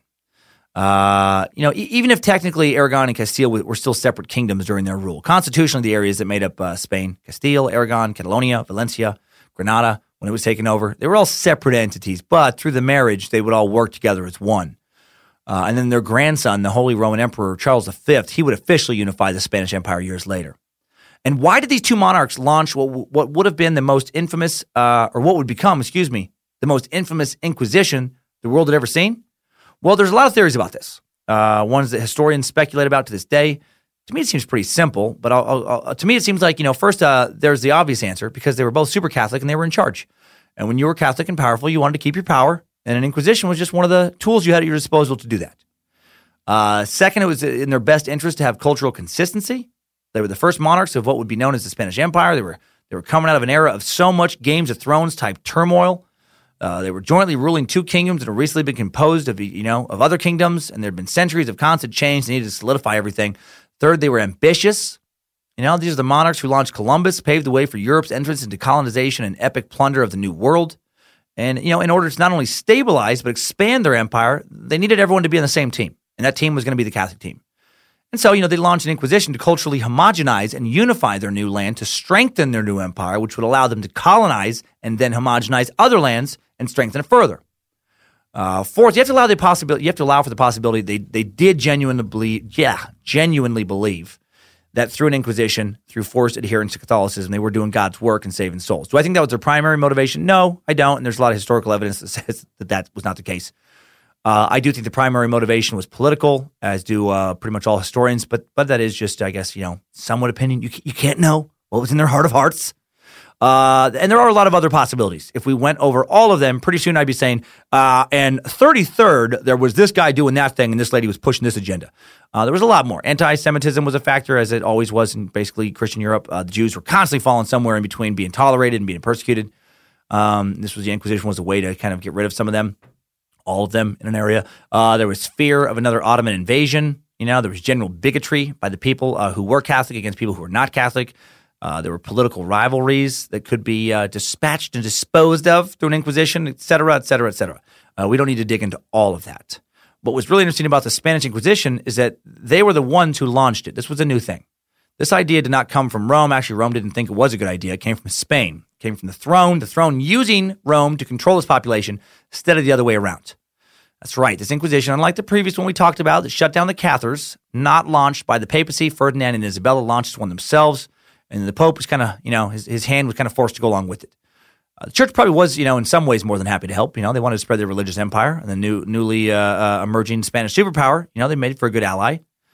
So, uh, so Pope Sixtus the Fourth, he did sign off uh, on this thing in 1478, and then shit got crazy. Pope Sixtus, by the way, pretty pretty cool Pope, pretty famous Pope. His accomplishments as Pope uh, included building the Sistine Chapel, the creation of the Vatican archives, pretty significant accomplishments. He was a patron of the arts. Uh, the group of artists that he brought together introduced the early Renaissance into Rome, you know, with the first masterpieces of the city's new artistic age. But, uh, but 1478, this is when this shit really kicks off. Uh, Fray Alonso de Ojeda, a Dominican friar from Seville, has the queen's ear, and he convinces her that there are a bunch of people in the kingdom pretending to be Catholic, but really they're Jews. And there's a lot of them. And God knows what they're fucking talking about when they're holding their secret Jewish meetings. Probably talking about how tasty Christian babies are. Maybe talking about what demons they've been conjuring recently to take down the monarchy. Those are probably not accurate examples, but the point is he's worried. He's worried about the secret Jewish people. So then, also in 1478, the Archbishop of uh, Seville uh, actually writes up and delivers a report to Queen Isabella corroborating this friar's concerns. Bunch of secret Jews hiding around working their Jew magic, using it against the kingdom. Uh, now, who knows how truly concerned Ferdinand and Isabella were when they got this report? You, you, can make the historical argument that they, again, that they were faithful Catholics, truly suddenly worried about an attack, you know, on the national faith from you know within their borders, or they could have thought, you know, here's a good excuse to uh, to create the culture we want, uh, to create a, uh, a, a more deep rooted loyalty to the Catholic throne, to only have Catholics in our land. Um, here's what they did next: they requested a papal bull in one of those official edicts establishing an inquisition in Spain in 1478 in response to the practice of Judaism. And in early 1478, Pope Sixtus IV, he grants a bull permitting the monarchs to select and appoint two or three priests over 40 years of age, you know, to act as inquisitors. It's a little baby decree he's giving them. Okay, okay, you get a couple. You get a couple.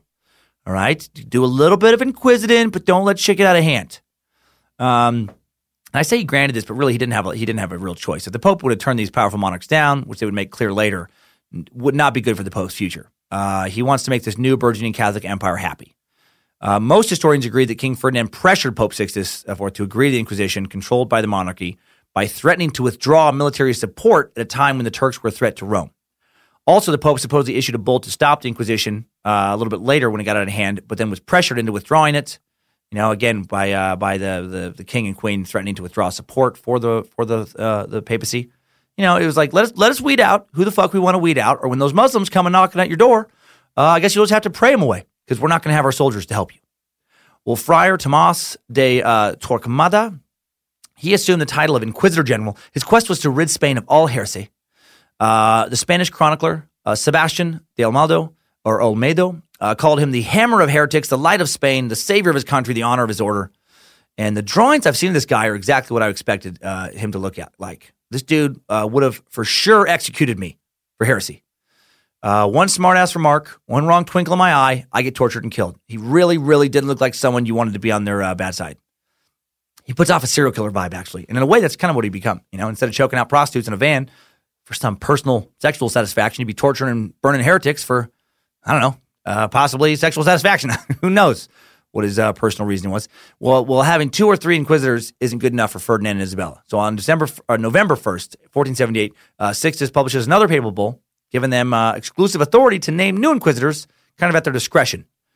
But yeah, this is not good for anyone for some reason other than Ferdinand and Isabella. For some reason, uh, maybe because they didn't have text and email back then, uh, and it took longer to meet up and agree on stuff and put plans into action. The first auto de fe was held in Seville uh, on February 6, 1481. So it took a couple years to get going.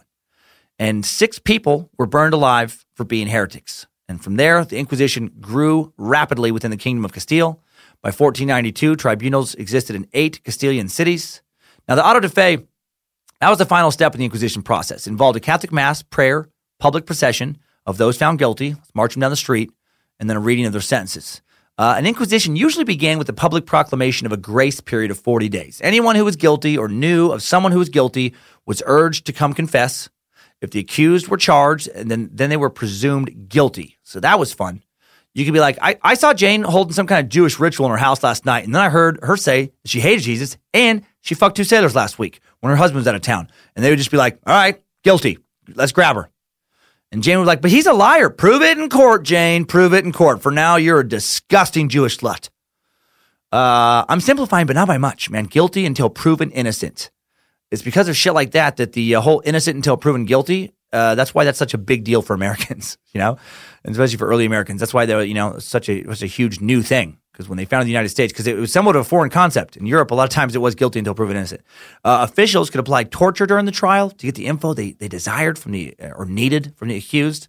We'll talk about that soon in uh, a lot of detail.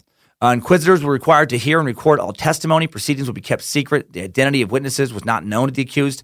After the trial, officials proclaimed the prisoner's sentence and administered it in the auto de fe. The auto de fe was uh, was not an impromptu event. It was a thoroughly orchestrated, orchestrated event. Preparations would begin a month in advance, uh, only occurred when the Inquisition authorities believed there was enough prisoners in a given community or city to have a big uh, uh, kind of spectacle. The ritual would take place in public squares, last several hours, with ecclesiastical and civil authorities in attendance. You know, boarding the city's plaza, you know, an all night vigil could be held, you know, with prayers ending in mass at daybreak, and a breakfast feast will be prepared for all who joined in. That's so weird to me. Going to be a long day, everybody. Going to be a lot of build up to a horrific mass execution. So uh, let's load up on some brekkie. Come on, let's get some crepes, breakfast burritos, maybe some eggs Benny. Let's load up. Come on. Uh, not going to get a chance to grab a meal again until after all those heretics are burned to a crisp. Speaking of that, let's fry up some chicken. Chicken and waffles. Why not? It's breakfast feast time. Uh, the ceremony of public penance uh, that began with the procession of prisoners. Uh, they bore elaborate visual symbols on their garments and bodies. They uh, served to identify these symbols, the specific acts of treason, you know, of the accused, whose identities were kept secret until the very last moment. In addition, the prisoners, they usually had no idea what the outcome of their trial would be uh, until the very last moment, until their sentencing. How fucking nervous are you? Everyone else is hitting the breakfast buffet, and you don't know, you know, like they're loading up on orange muffins and bacon. You don't know if you're just going to be whipped a little bit and then allowed to go home or burned alive in a few hours. Uh, the prisoners were taken outside uh, the city walls to a place called the Burning Place, which is fun. You know, they have a little designated spot for burning people. That's where the sentences would be read. Prisoners would be uh, either then acquitted. You know, uh, the ones who were who acquitted, they would fall to their knees in relief. I bet they would. A lot of thankful tears in that situation. And then the condemned would just be punished in front of everyone. It wasn't always burning. You know, it varied. It could be, you know, some some you get flagellated, you get some whipping for a while. Uh, you know, and then that was like the light end, and then the heavy end was being burnt. Um, that was the that was the leadoff single of the hit Inquisition album, the old "Burn at the Stake." That was the that was the main that was the main favorite. 1483, in addition to the Inquisition, Ferdinand starts kicking Jews out of southern Spain, as we said earlier. More Inquisitions are held in more towns. They, they set up in town, and a new court would be announced, like with a 30 day grace period for confessions and the gathering of accusations by neighbors. Evidence that was used to identify a crypto Jew, as they call them, those secret Jews, uh, would include stuff like the absence of chimney smoke on Saturdays because that could be a sign that a family might be secretly honoring the Jewish Sabbath. Or if somebody bought too many vegetables before Passover at the market, or if they bought some meat from a converted butcher, mm, might have to might have to get them uh, inquisitioned. Uh, and again, the court employed physical torture to extract confessions. Man, Uh, crypto, a lot of crypto Jews were allowed to confess and then do penance. Uh, but then if they relapsed, they were usually burned at the stake. You know, they got like one chance, and they got burned. Uh, interesting note on the evidence they would use to find uh, crypto Jews, man. Uh, again, sometimes people living in Spain at this time really did adhere to Jewish customs. Again, this stuff is just so crazy to me. Uh, and, and a lot of the people that may have been doing things that made them appear Jewish, uh, they had they had no idea those things were like uh, aligned with Jewish heritage because they didn't know about their heritage. They would get they would get killed for adhering to a custom they didn't know was Jewish because their parents or grandparents hadn't told them they were Jewish to to, to help them not be killed. Because there are a lot of times, you know, like their parents or grandparents maybe were Jewish, and, and then there was a change in the guard. And in the interest of self preservation, they, they stopped adhering to the Jewish faith, stopped talking about it, but they still had their own kind of just family customs. Maybe some meal and diet and other types of customs. You know, every family has their favorite meals and little traditions, right? Well, what if your tradition of a big family dinner on Saturday, uh, tradition that really, really just was a family dinner, had no religious meaning anymore, suddenly got you killed for being a crypto Jew heretic? That really happened to a lot of people. Just, just murdered over religious paranoia. Think about how many people have died in the history of the world due to nothing more than religious paranoia. What a, what a sad waste of life. Uh, new pope shows up in 1484, Pope Innocent VIII. He's not a big fan of all the heretic torture that's been going on in Spain. He doesn't care for it. And uh, he feels it's a bit too much. As he gave a speech, he's like, uh, it is too much. I feel it is too much, Bernie. No, he didn't give a speech, but, uh, you know, but he just felt like maybe it wasn't the best way to bring people into the faith. Vatican, you know, it's been getting, it's getting sent a lot of letters from Catholics over in the Iberian Peninsula saying that shit's just been out of hand and then a lot of people being tortured and uh, and killed that, that, are actually good Catholics. They haven't done anything. So he issues a new decree allowing Catholics in Spain, uh, if they are accused of heresy, they can appeal directly to the Vatican to have their case looked at by an outside source, by someone other than a bloodthirsty Spanish sadist. Well, King Ferdinand doesn't like that. This is his and Isabella's party, and no one's going to ruin it. No one's going to crash it. So in December 1484, he decrees death and confiscation to anyone trying to make use of that procedure without royal permission. That's pretty fucked up. He's like, yes, you can. Yes, you can talk to the church in Rome if you want your case looked at. Uh, but if you appeal directly to them, we're going to kill you, and you have to go through us. And uh, obviously, we're not going to let you know them know what you send to us because because we want to kill you. We would like to do it our way. Um, so people start getting pissed off about this kind of stuff. They start getting riled about these inquisitions. There's a revolt against them in Aragon in 1485. And then one of the inquisitors uh, gets murdered that year, and then the public turns back in favor of the Inquisitions. It's fucking idiots. Uh, yeah, like they start to revolt, and then one of the inquisitors killed, and they're like, "Oh no, but we didn't want that to happen." I guess Let's just okay, all right. Maybe they're doing the right thing. Let's just let it go back to the way it was. The Inquisition was extremely active between 1418 and 1530. Different sources give different estimates of the number of trials and executions this period. Uh, some estimate about 2,000 executions, some many more actually. The great majority of these uh, believed to be of uh, people of Jewish origin. Old church, old, yeah, old church documents put 91.6% of those judged in Valencia between 1484 and 1530, and 99.3% of those judged in Barcelona between 1484 and 1505 as being of Jewish origin. So there clearly there's some anti Semitic stuff going on. Now, if you're wondering why some Jewish people were tortured and, and, and killed and others were tossed out of the country, I found out why that was. I found this very interesting. Under the law, they had only people claiming to be Christians could be subjected to an inquisition.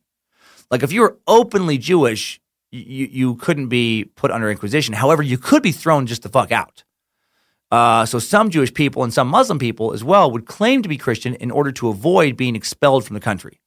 Also, at various times, there was very unfavorable taxes imposed upon non-Christians. So you know you had financial incentive to claim that you were Catholic and then you would just hope and pray that no one ratted you out and, and you know and you suffer the consequences. In 1502, the Inquisitional court shifts focus a little bit uh, to Muslims and to secret Muslims now instead of instead of the Jews. This happens after a decree on February 14, 1502, where Muslims in Granada suddenly had to choose between conversion to Christianity or expulsion. That goes on for many years. 1560, and the Tribunal of Granada, about you know, between 1560 and 1571, 82% of those accused were Moriscos, Spanish Moors, who'd accepted Christian baptism. Also in the 16th century, Protestants began showing up in Spain, not, not in large numbers, but you know here and there. Uh, after Martin Luther's Reformation in 1517, suddenly there's all new types of Christians, and guess what? Even though they're not Catholic, still eligible for an Inquisition. Oh, Anabaptist? Fucking you qualify. Get in there. Get on the rack. Go on. Get in there. Uh, homosexuals were targeted as well. The first sodomite was burned by the Inquisition in Valencia in 1572, and uh, those accused included 19% clergy, 6% nobles, 37% workers, 19% servants, and 18% soldiers and sailors. And that's those accused of, of sodomy. That was something that could get you uh, uh, thrown into an inquisition. Nearly all of almost 500 cases of sodomy between persons uh, concerned the relationship between an older man and an adolescent, often by coercion, with only a few cases where the couple were consenting homosexual adults. So that makes it extra sad. A lot of times it was somebody preying on some young fucking boy, and then they would both be in trouble. About 100 of the total of the involved allegations uh, involved child abuse. Adolescents were generally punished more leniently than adults, but only when they were very young, under like 12, or when the case clearly concerned rape. That's, that's the only times they had a chance to avoid punishment altogether. As a rule, the Inquisition condemned death uh, only to those sodomites over the age of 25 years. As about half of those tried uh, were under this age, you know, I guess that explains the, the, relatively small percentage of death sentences handed down for that. Usually they were just tortured for a while. Uh, and then the Spanish Inquisition was limited, uh, excuse me, was not limited to just Spain. Wherever Spain went, like Latin and South America, the Inquisition went with it. In Mexico City during the 1590s, there was a wave of persecutions, stretched out over a decade. Its victims even included some kind of high ranking people like Don Luis de uh, Carvajal. Uh, he was a colonial governor of New Mexico. Him and his family, uh, you know, were uh, died uh, because of an inquisition. 45 suspected heretics were executed by way of inquisition in Mexico in 1601 uh, alone. later, all the way forward in the 18th and 19th centuries, Freemasons were targeted. Those boys' club members we talked about in bonus Time Suck 15, Time Suck 69. the Roman Catholic Church regarded Freemasonry as heretical it started in 1738. Uh, they decreed this, and the dis- suspicion of Freemasonry was potentially a capital offense. Spanish Inquisition records revealed two prosecutions in Spain, only a few more throughout the Spanish Empire. It didn't happen a lot, but it did happen.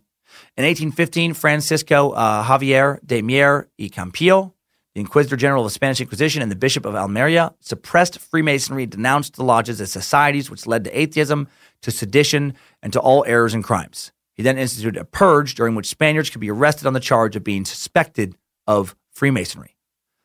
In 1818, Manuel uh, Santiago Vivar, tried in Cordoba, was the last person to be uh, tried for being a crypto Jew during the Spanish Inquisition. And then on July 26, 1826, the last Inquisition of any kind uh, was held in Spain. The Spanish Inquisition came to an end. It, it condemned and executed, actually, uh, the school teacher uh, Cayetano Ripoll for teaching heretical religious principles. The church wanted him burned, but civil authorities chose to hang him instead. They were like, "Well, look, we'll let you kill him, uh, we're not going to burn him.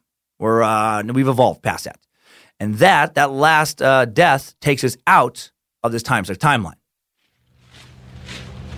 Good job, soldier. You've made it back.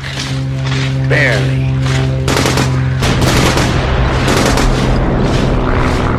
Okay, so before I conclude my thoughts on all this, uh, let, us dig into what you what you know you, you really wanted to hear on this suck. Uh, you wanted to hear about some torture. I mean, that is what the Spanish Inquisition is really infamous for, just outlandish torture. The horrible things done to these poor people for hundreds of years. So let's let's take a look at some of the uh, ways they would, uh, you know, gather confessions with today's super scary stuff. Super scary stuff.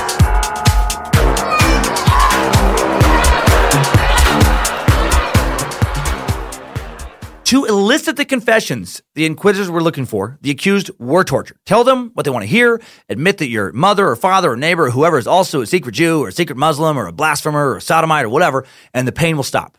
Give us the name of your rabbi. Give us the name of your imam. Admit that you're not a Christian. Admit that you worship Nimrod. Say it. Hail Nimrod. Say it. Admit your devotion to the great space Sasquatch, chupacabra thingy.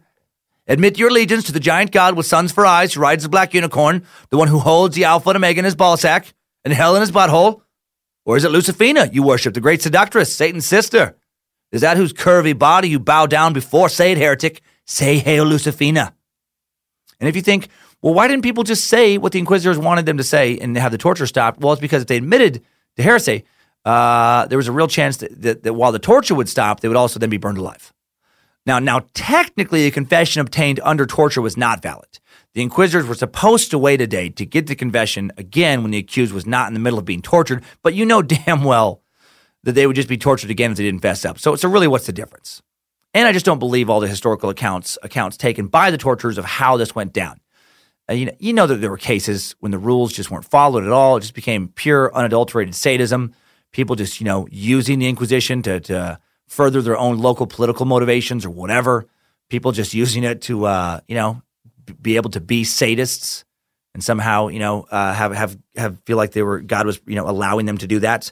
A lot of people died from the torture. weren't supposed to, but they did. So so what methods of torture did the priests implement? Well, starvation was a common torture tactic. Now I feel like starvation doesn't get taken as seriously as other forms of torture. It's not as sexy. But you know, it doesn't elicit the same type of fear as other more extreme forms of torture like the rack or, you know, some other kind of medieval shit. But think about just being chained to a wall, which was a thing that happened, you know, or, or stuck in a cage, which also happened, and just not being given food. Just how horrific just that alone would be. Not being physically tortured, you're just not given anything to eat. How bad would just that make you want to confess? I don't think I've ever gone one full day ever in my life without some kind of food. Like, like I hate it when you have a when you have a dental or you have a doctor's appointment and you're not supposed to eat for like 12 hours, you know, before you go in. Whenever that happens, I always eat as close to the 12 hour mark as possible. Like I just push it right to the minute so I can be the least hungry, you know, and feel the least crazy when I go in for the appointment. And then as soon as I'm done, oh, fucking first place I go. What is it? What is the nearest restaurant? Does the hospital have a cafeteria? I'm there. It's time to snack it up. I cannot imagine how horrible it would be to go several days with no food. I don't I don't feel like I would last very long. I feel like I feel like I'd make it to maybe like four or five day mark tops.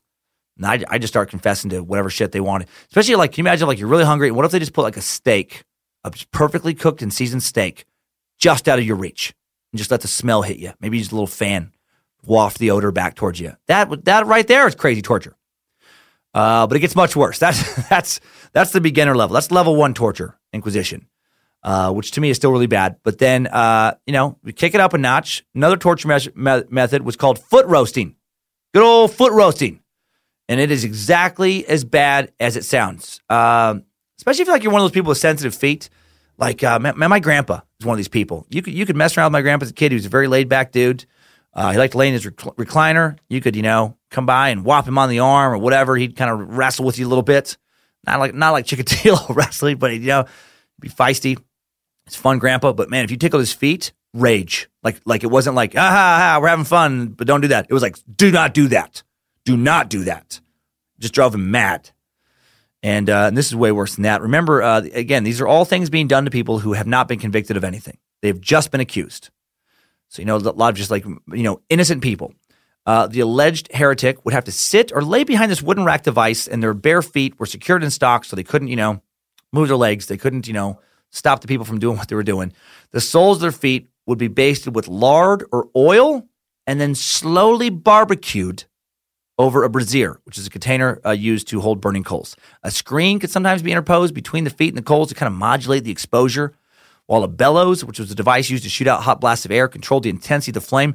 So they would just like get it like, you know, just, just, you know, like a crazy amount of pain and then back off a little bit, maybe get some blisters, then light you up a little bit again, because you know they wouldn't want. I, am sure they were like fucking sadist artists with this stuff. They wouldn't want to, you know, to cause you so much pain that you would just go into shock or just pass out. They would want to keep you like at max pain, uh, you know, for just days on end. And some people would be literally driven insane by the intensity of this pain. Like they wouldn't be executed, but they would never mentally be the same again after being tortured this way.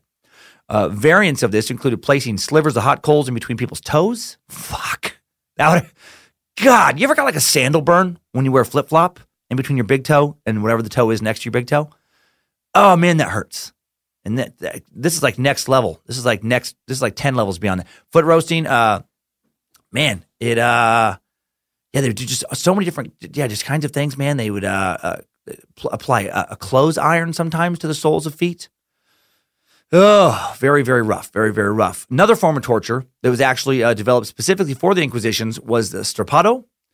Now, this thing, in one version, the hands of the accused were tied behind their back, and then the rope was looped over a brace in the ceiling of the chamber, wherever they were, you know, interrogating them. It was attached to a pulley, and then the subject would just slowly be raised, little by little. So you know, your hands are back, like kind of like the like how a police officer would handcuff you behind your back just like that. But then imagine a rope being uh, placed around the handcuffs, and then you're being slowly lifted by your shoulders, essentially. And, and, and you know, that's so awkward and uncomfortable. And just that alone would sometimes cause, you know, people's shoulders to be pulled out from their sockets. I don't know if you've ever dislocated your shoulder or even had a mild shoulder sprain. I had a mild shoulder sprain. That shit hurts. It's terrible. Uh, sometimes torturers would, would add a series of drops right? So they could like lift you up and then suddenly like drop you but not let you hit the floor. So like boom, like all that weight is then pulled even further uh, on your shoulder joints. Weights could be added to the ankles and feet to make the hanging even more painful. You know, pulling your body even further against your shoulder socket. And if, and if this didn't kill you, which is really sad, you know, even if you got let go, it's, it's fucked you up for life. It's not like they had physical therapists back then. It's not like they had surgeons specialized in rotor, you know, rotator cuff repair. You know, so even if you don't confess, you know, you get let go, you don't get burned to the stake. You know, you, are not going to be skipping stones with the same velocity like you used to uh, down by the pond. You're not going to be swinging a hammer as hard after that. No, your your fucking shoulders are messed up forever. Uh, the rack, the rack was another well-known torture method associated with the Inquisition. The subject would have his hands or feet tied or chained uh, to rollers, at, you know, like both ends of a wooden or metal frame, and then the torturer would just turn the rollers with the handle which would just, you know, pull the chains or ropes in increments, stretch the subject's joints, you know, often, obviously, until they were dislocated. Not just shoulders this time. Uh uh no, sir. Hips, knees, elbows, all that shit could have its ligaments shredded. As the torture, you know, really put some muscle on it, really continued turning those rollers, you know, you could uh, have your arms and legs uh, actually be torn off. Uh, I, I, guess often simply just watching someone else be tortured in that way and tortured on the rack was enough to make other people confess, I bet. While the accused heretics were on the strappado or the rack, uh, inquisitors often applied other torture devices to their bodies. These included heated metal pinchers, thumb screws, oh man, boots or other devices designed to burn, pinch, otherwise mutilate people's hands, feet, bodily orifices. Jesus, man, can you imagine you're stretched on the rack, maybe getting a little screw being put in your eyeball? Ah, although mutilation was technically forbidden, uh, long before the Spanish Inquisition in 1256, Pope Alexander IV decreed that inquisitors could also clear each other from any wrongdoing uh, that, that might have went on during the torture session. So really, it's like there's an easy loophole there. It's like, all right, we weren't supposed to mutilate, but are you going to prosecute me? No? Okay, well, cool. I'm not going to prosecute either. All right, well, then we're good. Then we're good. So they could do what they wanted. Okay, now it gets even worse. There was the Judas cradle, also known as the Judas chair, a torture device invented in the 16th century Spain for the Spanish Inquisition. Uh, this shit is rough. A naked victim was forced to sit on top of a sharp, pointed, like a pyramid like seat. The pointy end would go into the anus or vagina of the victim. My God. Right? So there's just like, like, yeah, like this pyramid thing. Excuse me, man. Uh, so they have crazy indigestion. Uh, the, you, you, you sit on this on this pyramid seat, and you sit on it butt naked, and you're, sitting down so that the little sharp top of the pyramid is either pushed into your anus or pushed into your vagina and, and then and you and you would be suspended by ropes initially. So initially, it wouldn't be your whole body weight on this, uh, and and then the you'd be slowly lowered by the system of ropes. So more and more of your weight is now you know uh, being held just by your either anus or uh, vagina, and obviously the pyramid is pushing further and further inside of you as you're lowered. And then, and then after you are fully lowered, you could also have like weights added to your ankles and stuff to pull you even harder down on this pyramid, uh, you, you, you could end up being impaled by it. You you could quite literally uh, be ripped a new asshole by this device. Fuck. Uh, wow, man. There was a thing uh, known as Newton's orbs. This is where a man would have to stand facing a wooden rack. He'd be tied to it at the waist and at the legs, securing him tightly to the rack, and then his testicles would be pushed through a small hole in the wood. Two metal balls on strings would swing down, you know, like swing down from the side and hit his testicles, you know, like one metal ball hitting the, the right testicle. Shortly after that, a second metal ball comes down from the left, hits the left testicle, and then the strings, you know, pulled back up again. So then the balls could just hit the accused again and again and again. Not hard enough to rupture them, but hard enough to cause the victim to vomit from pain. Some cases would go on for days. Uh, the alleged heretic passing out, you know, back and forth, you know, going back and forth between consciousness and unconsciousness. Uh, and there was a women's only torture device as well, you know, like the women's version, I guess. Well, I guess this could be used on men, but it's mostly women. Is the Jupiter's twist. Now, with Jupiter's twist, similar to Newton's orbs, the accused would be tied to a wooden rack facing it. This time, the accused breasts were exposed with two holes, you know, so the inquisitors could do what they wanted to the other side. And what they would do is they take a long, sharp ivory needle like stick and they would push it through the heretic's nipples.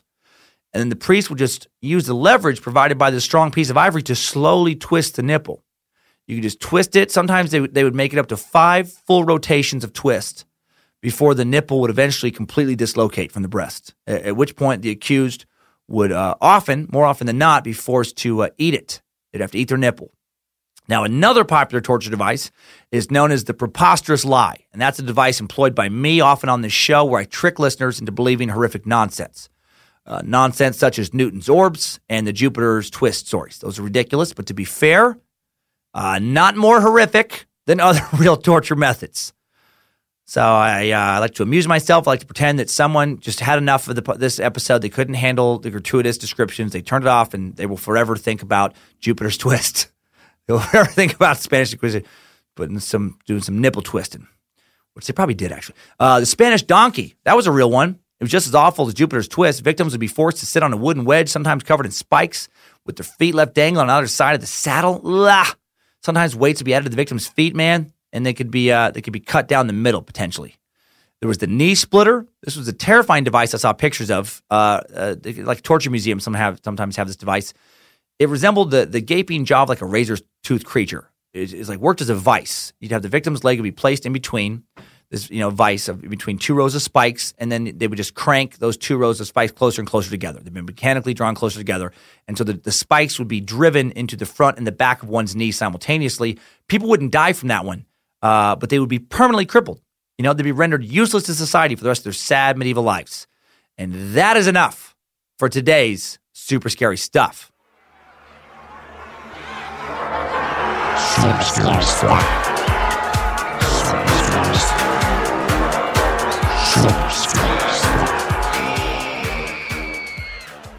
All right, no idiots of the internet today. I know, I know. Boo, boo. It's terrible, I know, but I just wasn't feeling it with this one. I needed a break. I'll bring it back. I'll bring it back next week with Gary Ridgway. Got to make you miss it here and there, or you'll just take it for granted. So, uh, so crazy stuff, right? Man, so many people died or were crippled, or at the very least, falsely accused and tortured because some 15th century monarchs were worried about uh, Jews and Muslims rising up against their Catholic rule. Uh, we'll never know how many people were affected by the Spanish Inquisition. Victim numbers vary wildly. Estimates have ranged from 30,000 to 300,000 people dying during the Spanish Inquisition. Some historians are convinced actually uh, that millions died. So I should have said most estimates, you know, were between 30 and 300,000.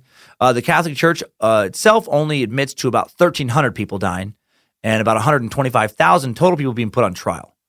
Uh, part of what makes it hard to nail down specific numbers is, is due to the, the church only counting victims from church sanctioned Inquisition tribunals. And uh, that only accounted for a part of the Inquisition. There was a lot of non sanctioned tribunals doling out torture and murder over the years, which is even scarier in a way. Uh, and, and, it makes you appreciate the whole innocent until proven guilty thing we have, right? I mean, it does for me. I get a little judgy, like all humans do, when certain people are accused of certain crimes, you know, like rape or pedophilia or child murder, you know, that kind of shit. I get real inquisitional real quick. I want to put them on the rack. I want to put hot coals in between their toes. I want to make them sit on Judas' chair. I want to get out, you know, fucking Jupiter's twist, Jupiter's twist, you know, and I want to do it right now. But you got to give them due process. We don't we don't want to ever kick off another round of inquisitions. Another reminder of how bad uh, today also is, or excuse me, another reminder today is, uh, or another thing we went over today. God, I can't speak. Is uh, is just how bad the Jews had it throughout basically the entirety of European human history. Like we know about the Holocaust, you know, we all know about that, except Holocaust deniers who who are, you know, they've gone to an unbelievably irrational kind of flat earther mental place, making it pointless to even try to reason with them. But for us rational people, you know, we know about the Holocaust. Uh, but it turns out the Spanish Inquisition, another real low point for the Jewish people. A lot of historians believe that over 90% of all of the victims of the Spanish Inquisition were either of Jewish descent, were Jews, or were thought to have been Jews. Uh, I've heard Christians joke around about the Jews being responsible for the death of Christ, you know, but, that, was, that was one dude, you know, okay, God, but still one. How many Jews have now been killed, you know, overall by, by supposed Christians, especially, in, you know, like in Europe? Man, millions and millions and millions. Crazy. Just another reminder why anti Semitism is something to be taken seriously. Historically, anti Semitism has gotten uh, way out of hand many times. Many, many, many times. Uh, so let's get the hell out of here. Time for some top five takeaways. Time suck. Top five takeaways. Number one, the first Inquisitions took place a few hundred years before the Spanish Inquisitions back in the 12th century. And then Inquisitions uh, continued all the way up until the 19th century. Had a good long run. Let's hope they never make a comeback. Number two, the Iberian Peninsula was a tough place to live for a few thousand years. So many kingdoms, so much turnover, so much war. And then when it finally achieved some sort of long lasting political stabilization, the Inquisitions happened. Number three, birth control was illegal in Spain still in 1976. That is fucking crazy.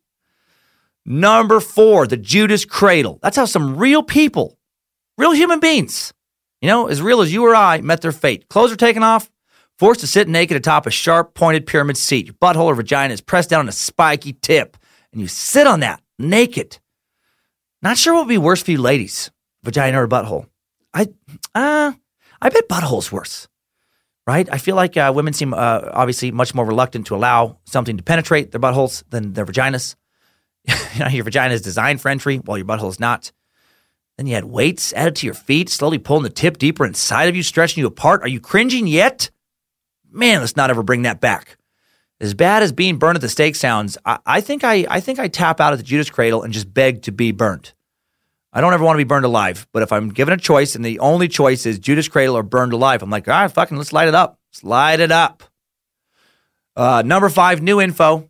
Uh, uh, uh, was almost all of this episode, you know, that I talked about, all the things I talked about, just utter bullshit. Uh, that's what some Spanish historians are recently claiming. Um, the Hispanic Civilization Foundation, a group of historians, academics, Spanish nationalists, they've created an organization to dispel what they consider to be historical myths about Spanish culture. They're, they're very serious about it. For more than 500 years, uh, they say that their country's past has been disfigured and distorted by propaganda spread by its former opponents and rivals. The so called Leyenda Negra, a black legend, has been spun by chroniclers in England and the Netherlands, supposedly sought to depict the Roman Catholic enemies as unusually cruel and bloodthirsty, and they wanted to exaggerate the brutality of the Spanish Empire and the Inquisition. According to their foundation, Spaniards have spent far too long feeling guilty and ashamed of their past and worrying about how they're seen by the rest of the world, and a lot of this is propaganda and lies. And they're not just pissed about the Inquisition, they're pissed about how Spanish conquistadors have been portrayed as well. You know, they've argued that uh, Hernan Cortez and Francisco Pizarro that they brought about a far more humanitarian system to the Aztec and Inca empires, you know, that they conquered than they previously had there. You know, they're saying that Cortez and Pizarro went into territories that, you know, where people were doing stuff like practicing human sacrifice. You know, Cortez had no problem aligning himself with these indigenous peoples who saw the Spanish as liberators from Aztec oppression. And things were even worse with the Incas, whose empire was very totalitarian. And you know, and they were they were they were freedom fighters. They weren't oppressors. And you know, and I see their point on one side, but also on the other side, shut the fuck up, right? No, no one, no one is pissed at modern Spaniards. What are you doing for what went on with the Aztecs or what went on during the Spanish Inquisition? You really, you're carrying around. I love when people get that wrapped up in history when they're like they're they're carrying, they're sick of carrying around the shame of their name being, you know, dragged through the mud. There's there's enough of it. Why, why are people ashamed by the past that way? I don't, I don't like personally ashamed. Like, I don't understand people who, who identify that strongly with the dirty deeds of their distant ancestors. Like, if I found out that my great, great, great, great, great grandpa was a slave owner, I, I wouldn't think, ah, oh, fuck, I got to change my life's course now. Got to do nothing but apologizing from here on out. I got to make this shit right. No, I don't. Wasn't me. I wasn't born yet. What are you talking about? I had nothing to do with that shit. You know? And on top of it, I was born poor. So I, I didn't get like a financial leg up or nothing out of it. You know? Uh, I worry about the shit I do and the shit I've done. And, and honestly, now as a parent, I worry about the shit my kids do and may do. You know, but if like my dad even, you know, kills somebody next week, I'm not going to apologize to anyone. You know, yeah, I'm not. You know, that's his deal. Sorry, tough break. You know, yeah, he's a hothead, always has been. Yeah, he should have been locked up years ago. Uh, you know, I'm not, I'm not surprised, but don't don't yell at me. He's a grown ass man, does whatever he wants. You know, why are these people worried about what others may think about their ancestors? Ah, crybabies. Uh, it is interesting how history works, though, especially history before we get, you know, we, we, were able to record it through video. So much of it, you know, written by somebody with an agenda uh, that isn't reporting the truth at all costs. Well, regarding the Spanish Inquisition, I do think it happened. I do think it happened, and I do think it was just as bad as everything I've described today. And that is what most historians believe. And, uh, and I think this is it for this week's top five takeaways. Time suck. Top five takeaways. Spanish Inquisition has been sucked. So much torture. Uh, it's fun to dig back into European history again. Got to get some more world history on the suck. So fascinating to me how all of our nations have been formed. You know, so interesting how many cultures there are in this one big rock and how they just, you know, they're just constantly morphing and changing.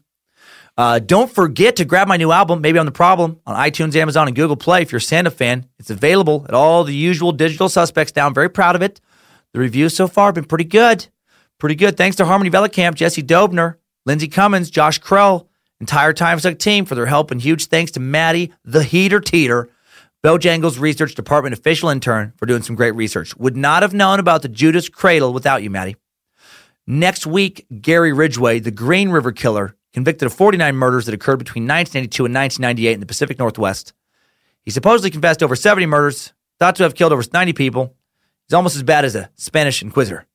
According to Wikipedia, he had a bedwetting problem until he was 13, and his mother uh, would wash his genitals after every episode. Uh, if you're a parent and your kid's a bedwetter, uh, don't fucking do that. Don't wash their dick or vajay. Uh-uh. You let them wash it themselves. He would later tell defense psychologist that as an adolescent, he had conflicting feelings of anger and sexual attraction towards his mother, fantasized about killing her. So uh, seems like she at least helped him become a serial killer. Interesting to find out if all this is true. This is just uh, you know a quick little glance at Wikipedia. We're going to do a much much deeper dig for this next week's suck. Looking forward to a serial killer suck. Is that weird to say? You know, my brain is tired from the past several sucks. They've been very tough to research. Biography is always a little more straightforward. Uh, thanks for following, by the way, on, on such a wide range of topics, man. Downloads are pretty consistent now, which is just incredible to me.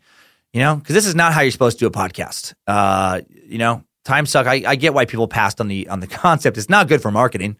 What is it? Is it a history podcast? What is it? Is it a true crime podcast? Is it a, is it a paranormal podcast?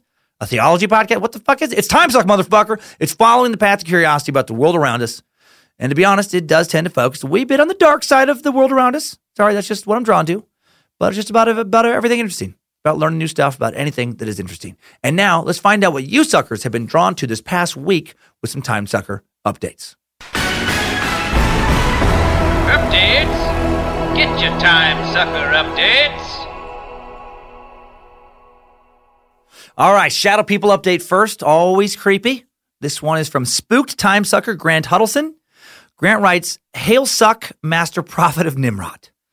Uh, my brother and I have been listening to Suck for a few months now, trying to catch up. We are farmers in California. That's awesome.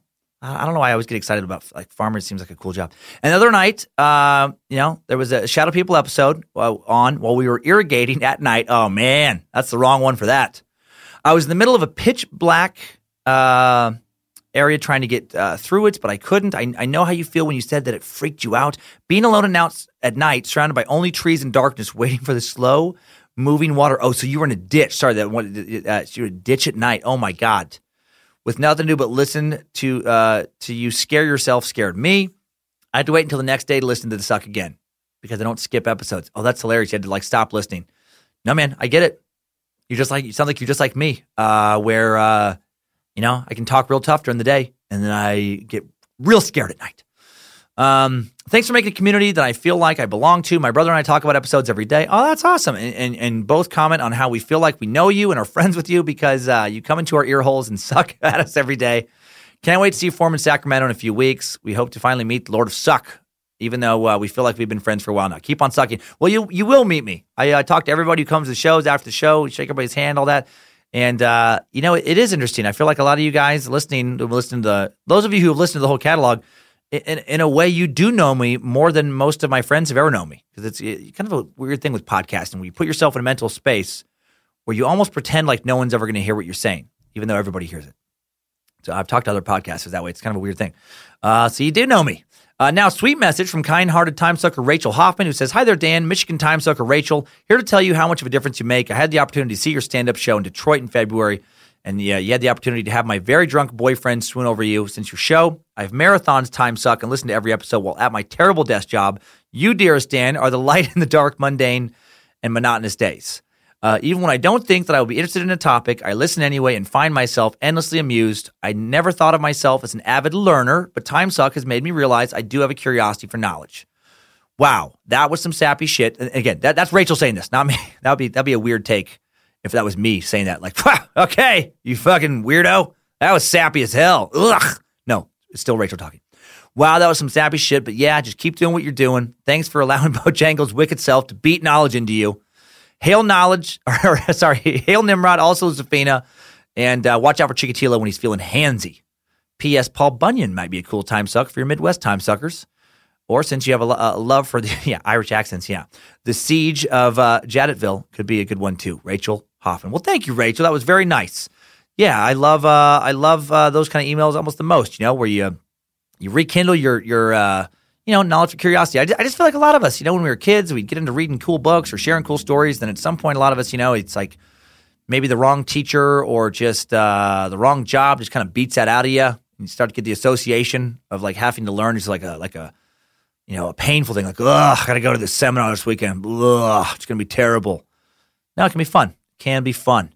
Uh, now some fan fiction from creative sucker Grant Ritter. I'm excited because I did not allow myself to read this yet. I know what it's about. I mean, roughly from the first few sentences, but I didn't read further than that. So you're going to find out with me exactly what this is. What's up, senior suck? This isn't an update, but more of a story about an interesting discovery that I made. I'll start by saying that my grandfather was a huge Pootie and Juju fan. He owned every season of Pootie and Juju's Magic Twinkle Hole DVD, VHS, and Laserdisc. He also owned every episode of the very short lived television show Pootie and Juju's Secret Silly Sin Slit, went through a mix of live action, animation, and psychedelia. Think Who Framed Roger Rabbit meets your worst fucking nightmare. Our dynamic duo travels through time and space to give historical naughties uh, a what for as only they can. But another thing he owned was every single P- Pootie and Juju comic book. He owned every issue from the very first one published by Reverend Dr. Antoine Jackson, Jackson Esquire III to the very last one published by Jamal Jackson, including the one, the often glossed over Silver Age of P&J comics written by Antoine's son and Jamal's father, Reverend Dr. Anton Jackson Esquire III Jr. What many people forget about Pootie and Juju history is that Reverend Dr. Anton Jackson Esquire III Jr. was not always meant to be heir to the Pootie and Juju empire. It was originally meant to be his older brother, Bill Jackson. When Reverend Dr. Antoine Jackson III Sr. became too ill to continue on with the comics, he anointed or appointed his oldest son to take over the production. Bill, however, only ever published one comic, a comic that was so universally hated that it temporarily halted production on any form of Pootie and Juju entertainment for over a year. And I have recently found that comic in my grandfather's house. The comic has since become known as Pootie and Juju Issue Zero in several Pootie and Juju fan circles, and it historically was only in circulation for less than one day. It only took 16 hours for the comic to be immediately removed from store shelves across the world, but the damage was already done. Nobody except for the seldom few who own the comic know the real title or the actual plot of it until now.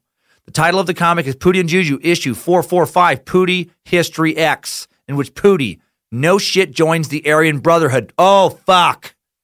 Pootie and Juju were out on a lovely rollerblading spree as they had done every Wednesday for years when Pootie had a terrible accident.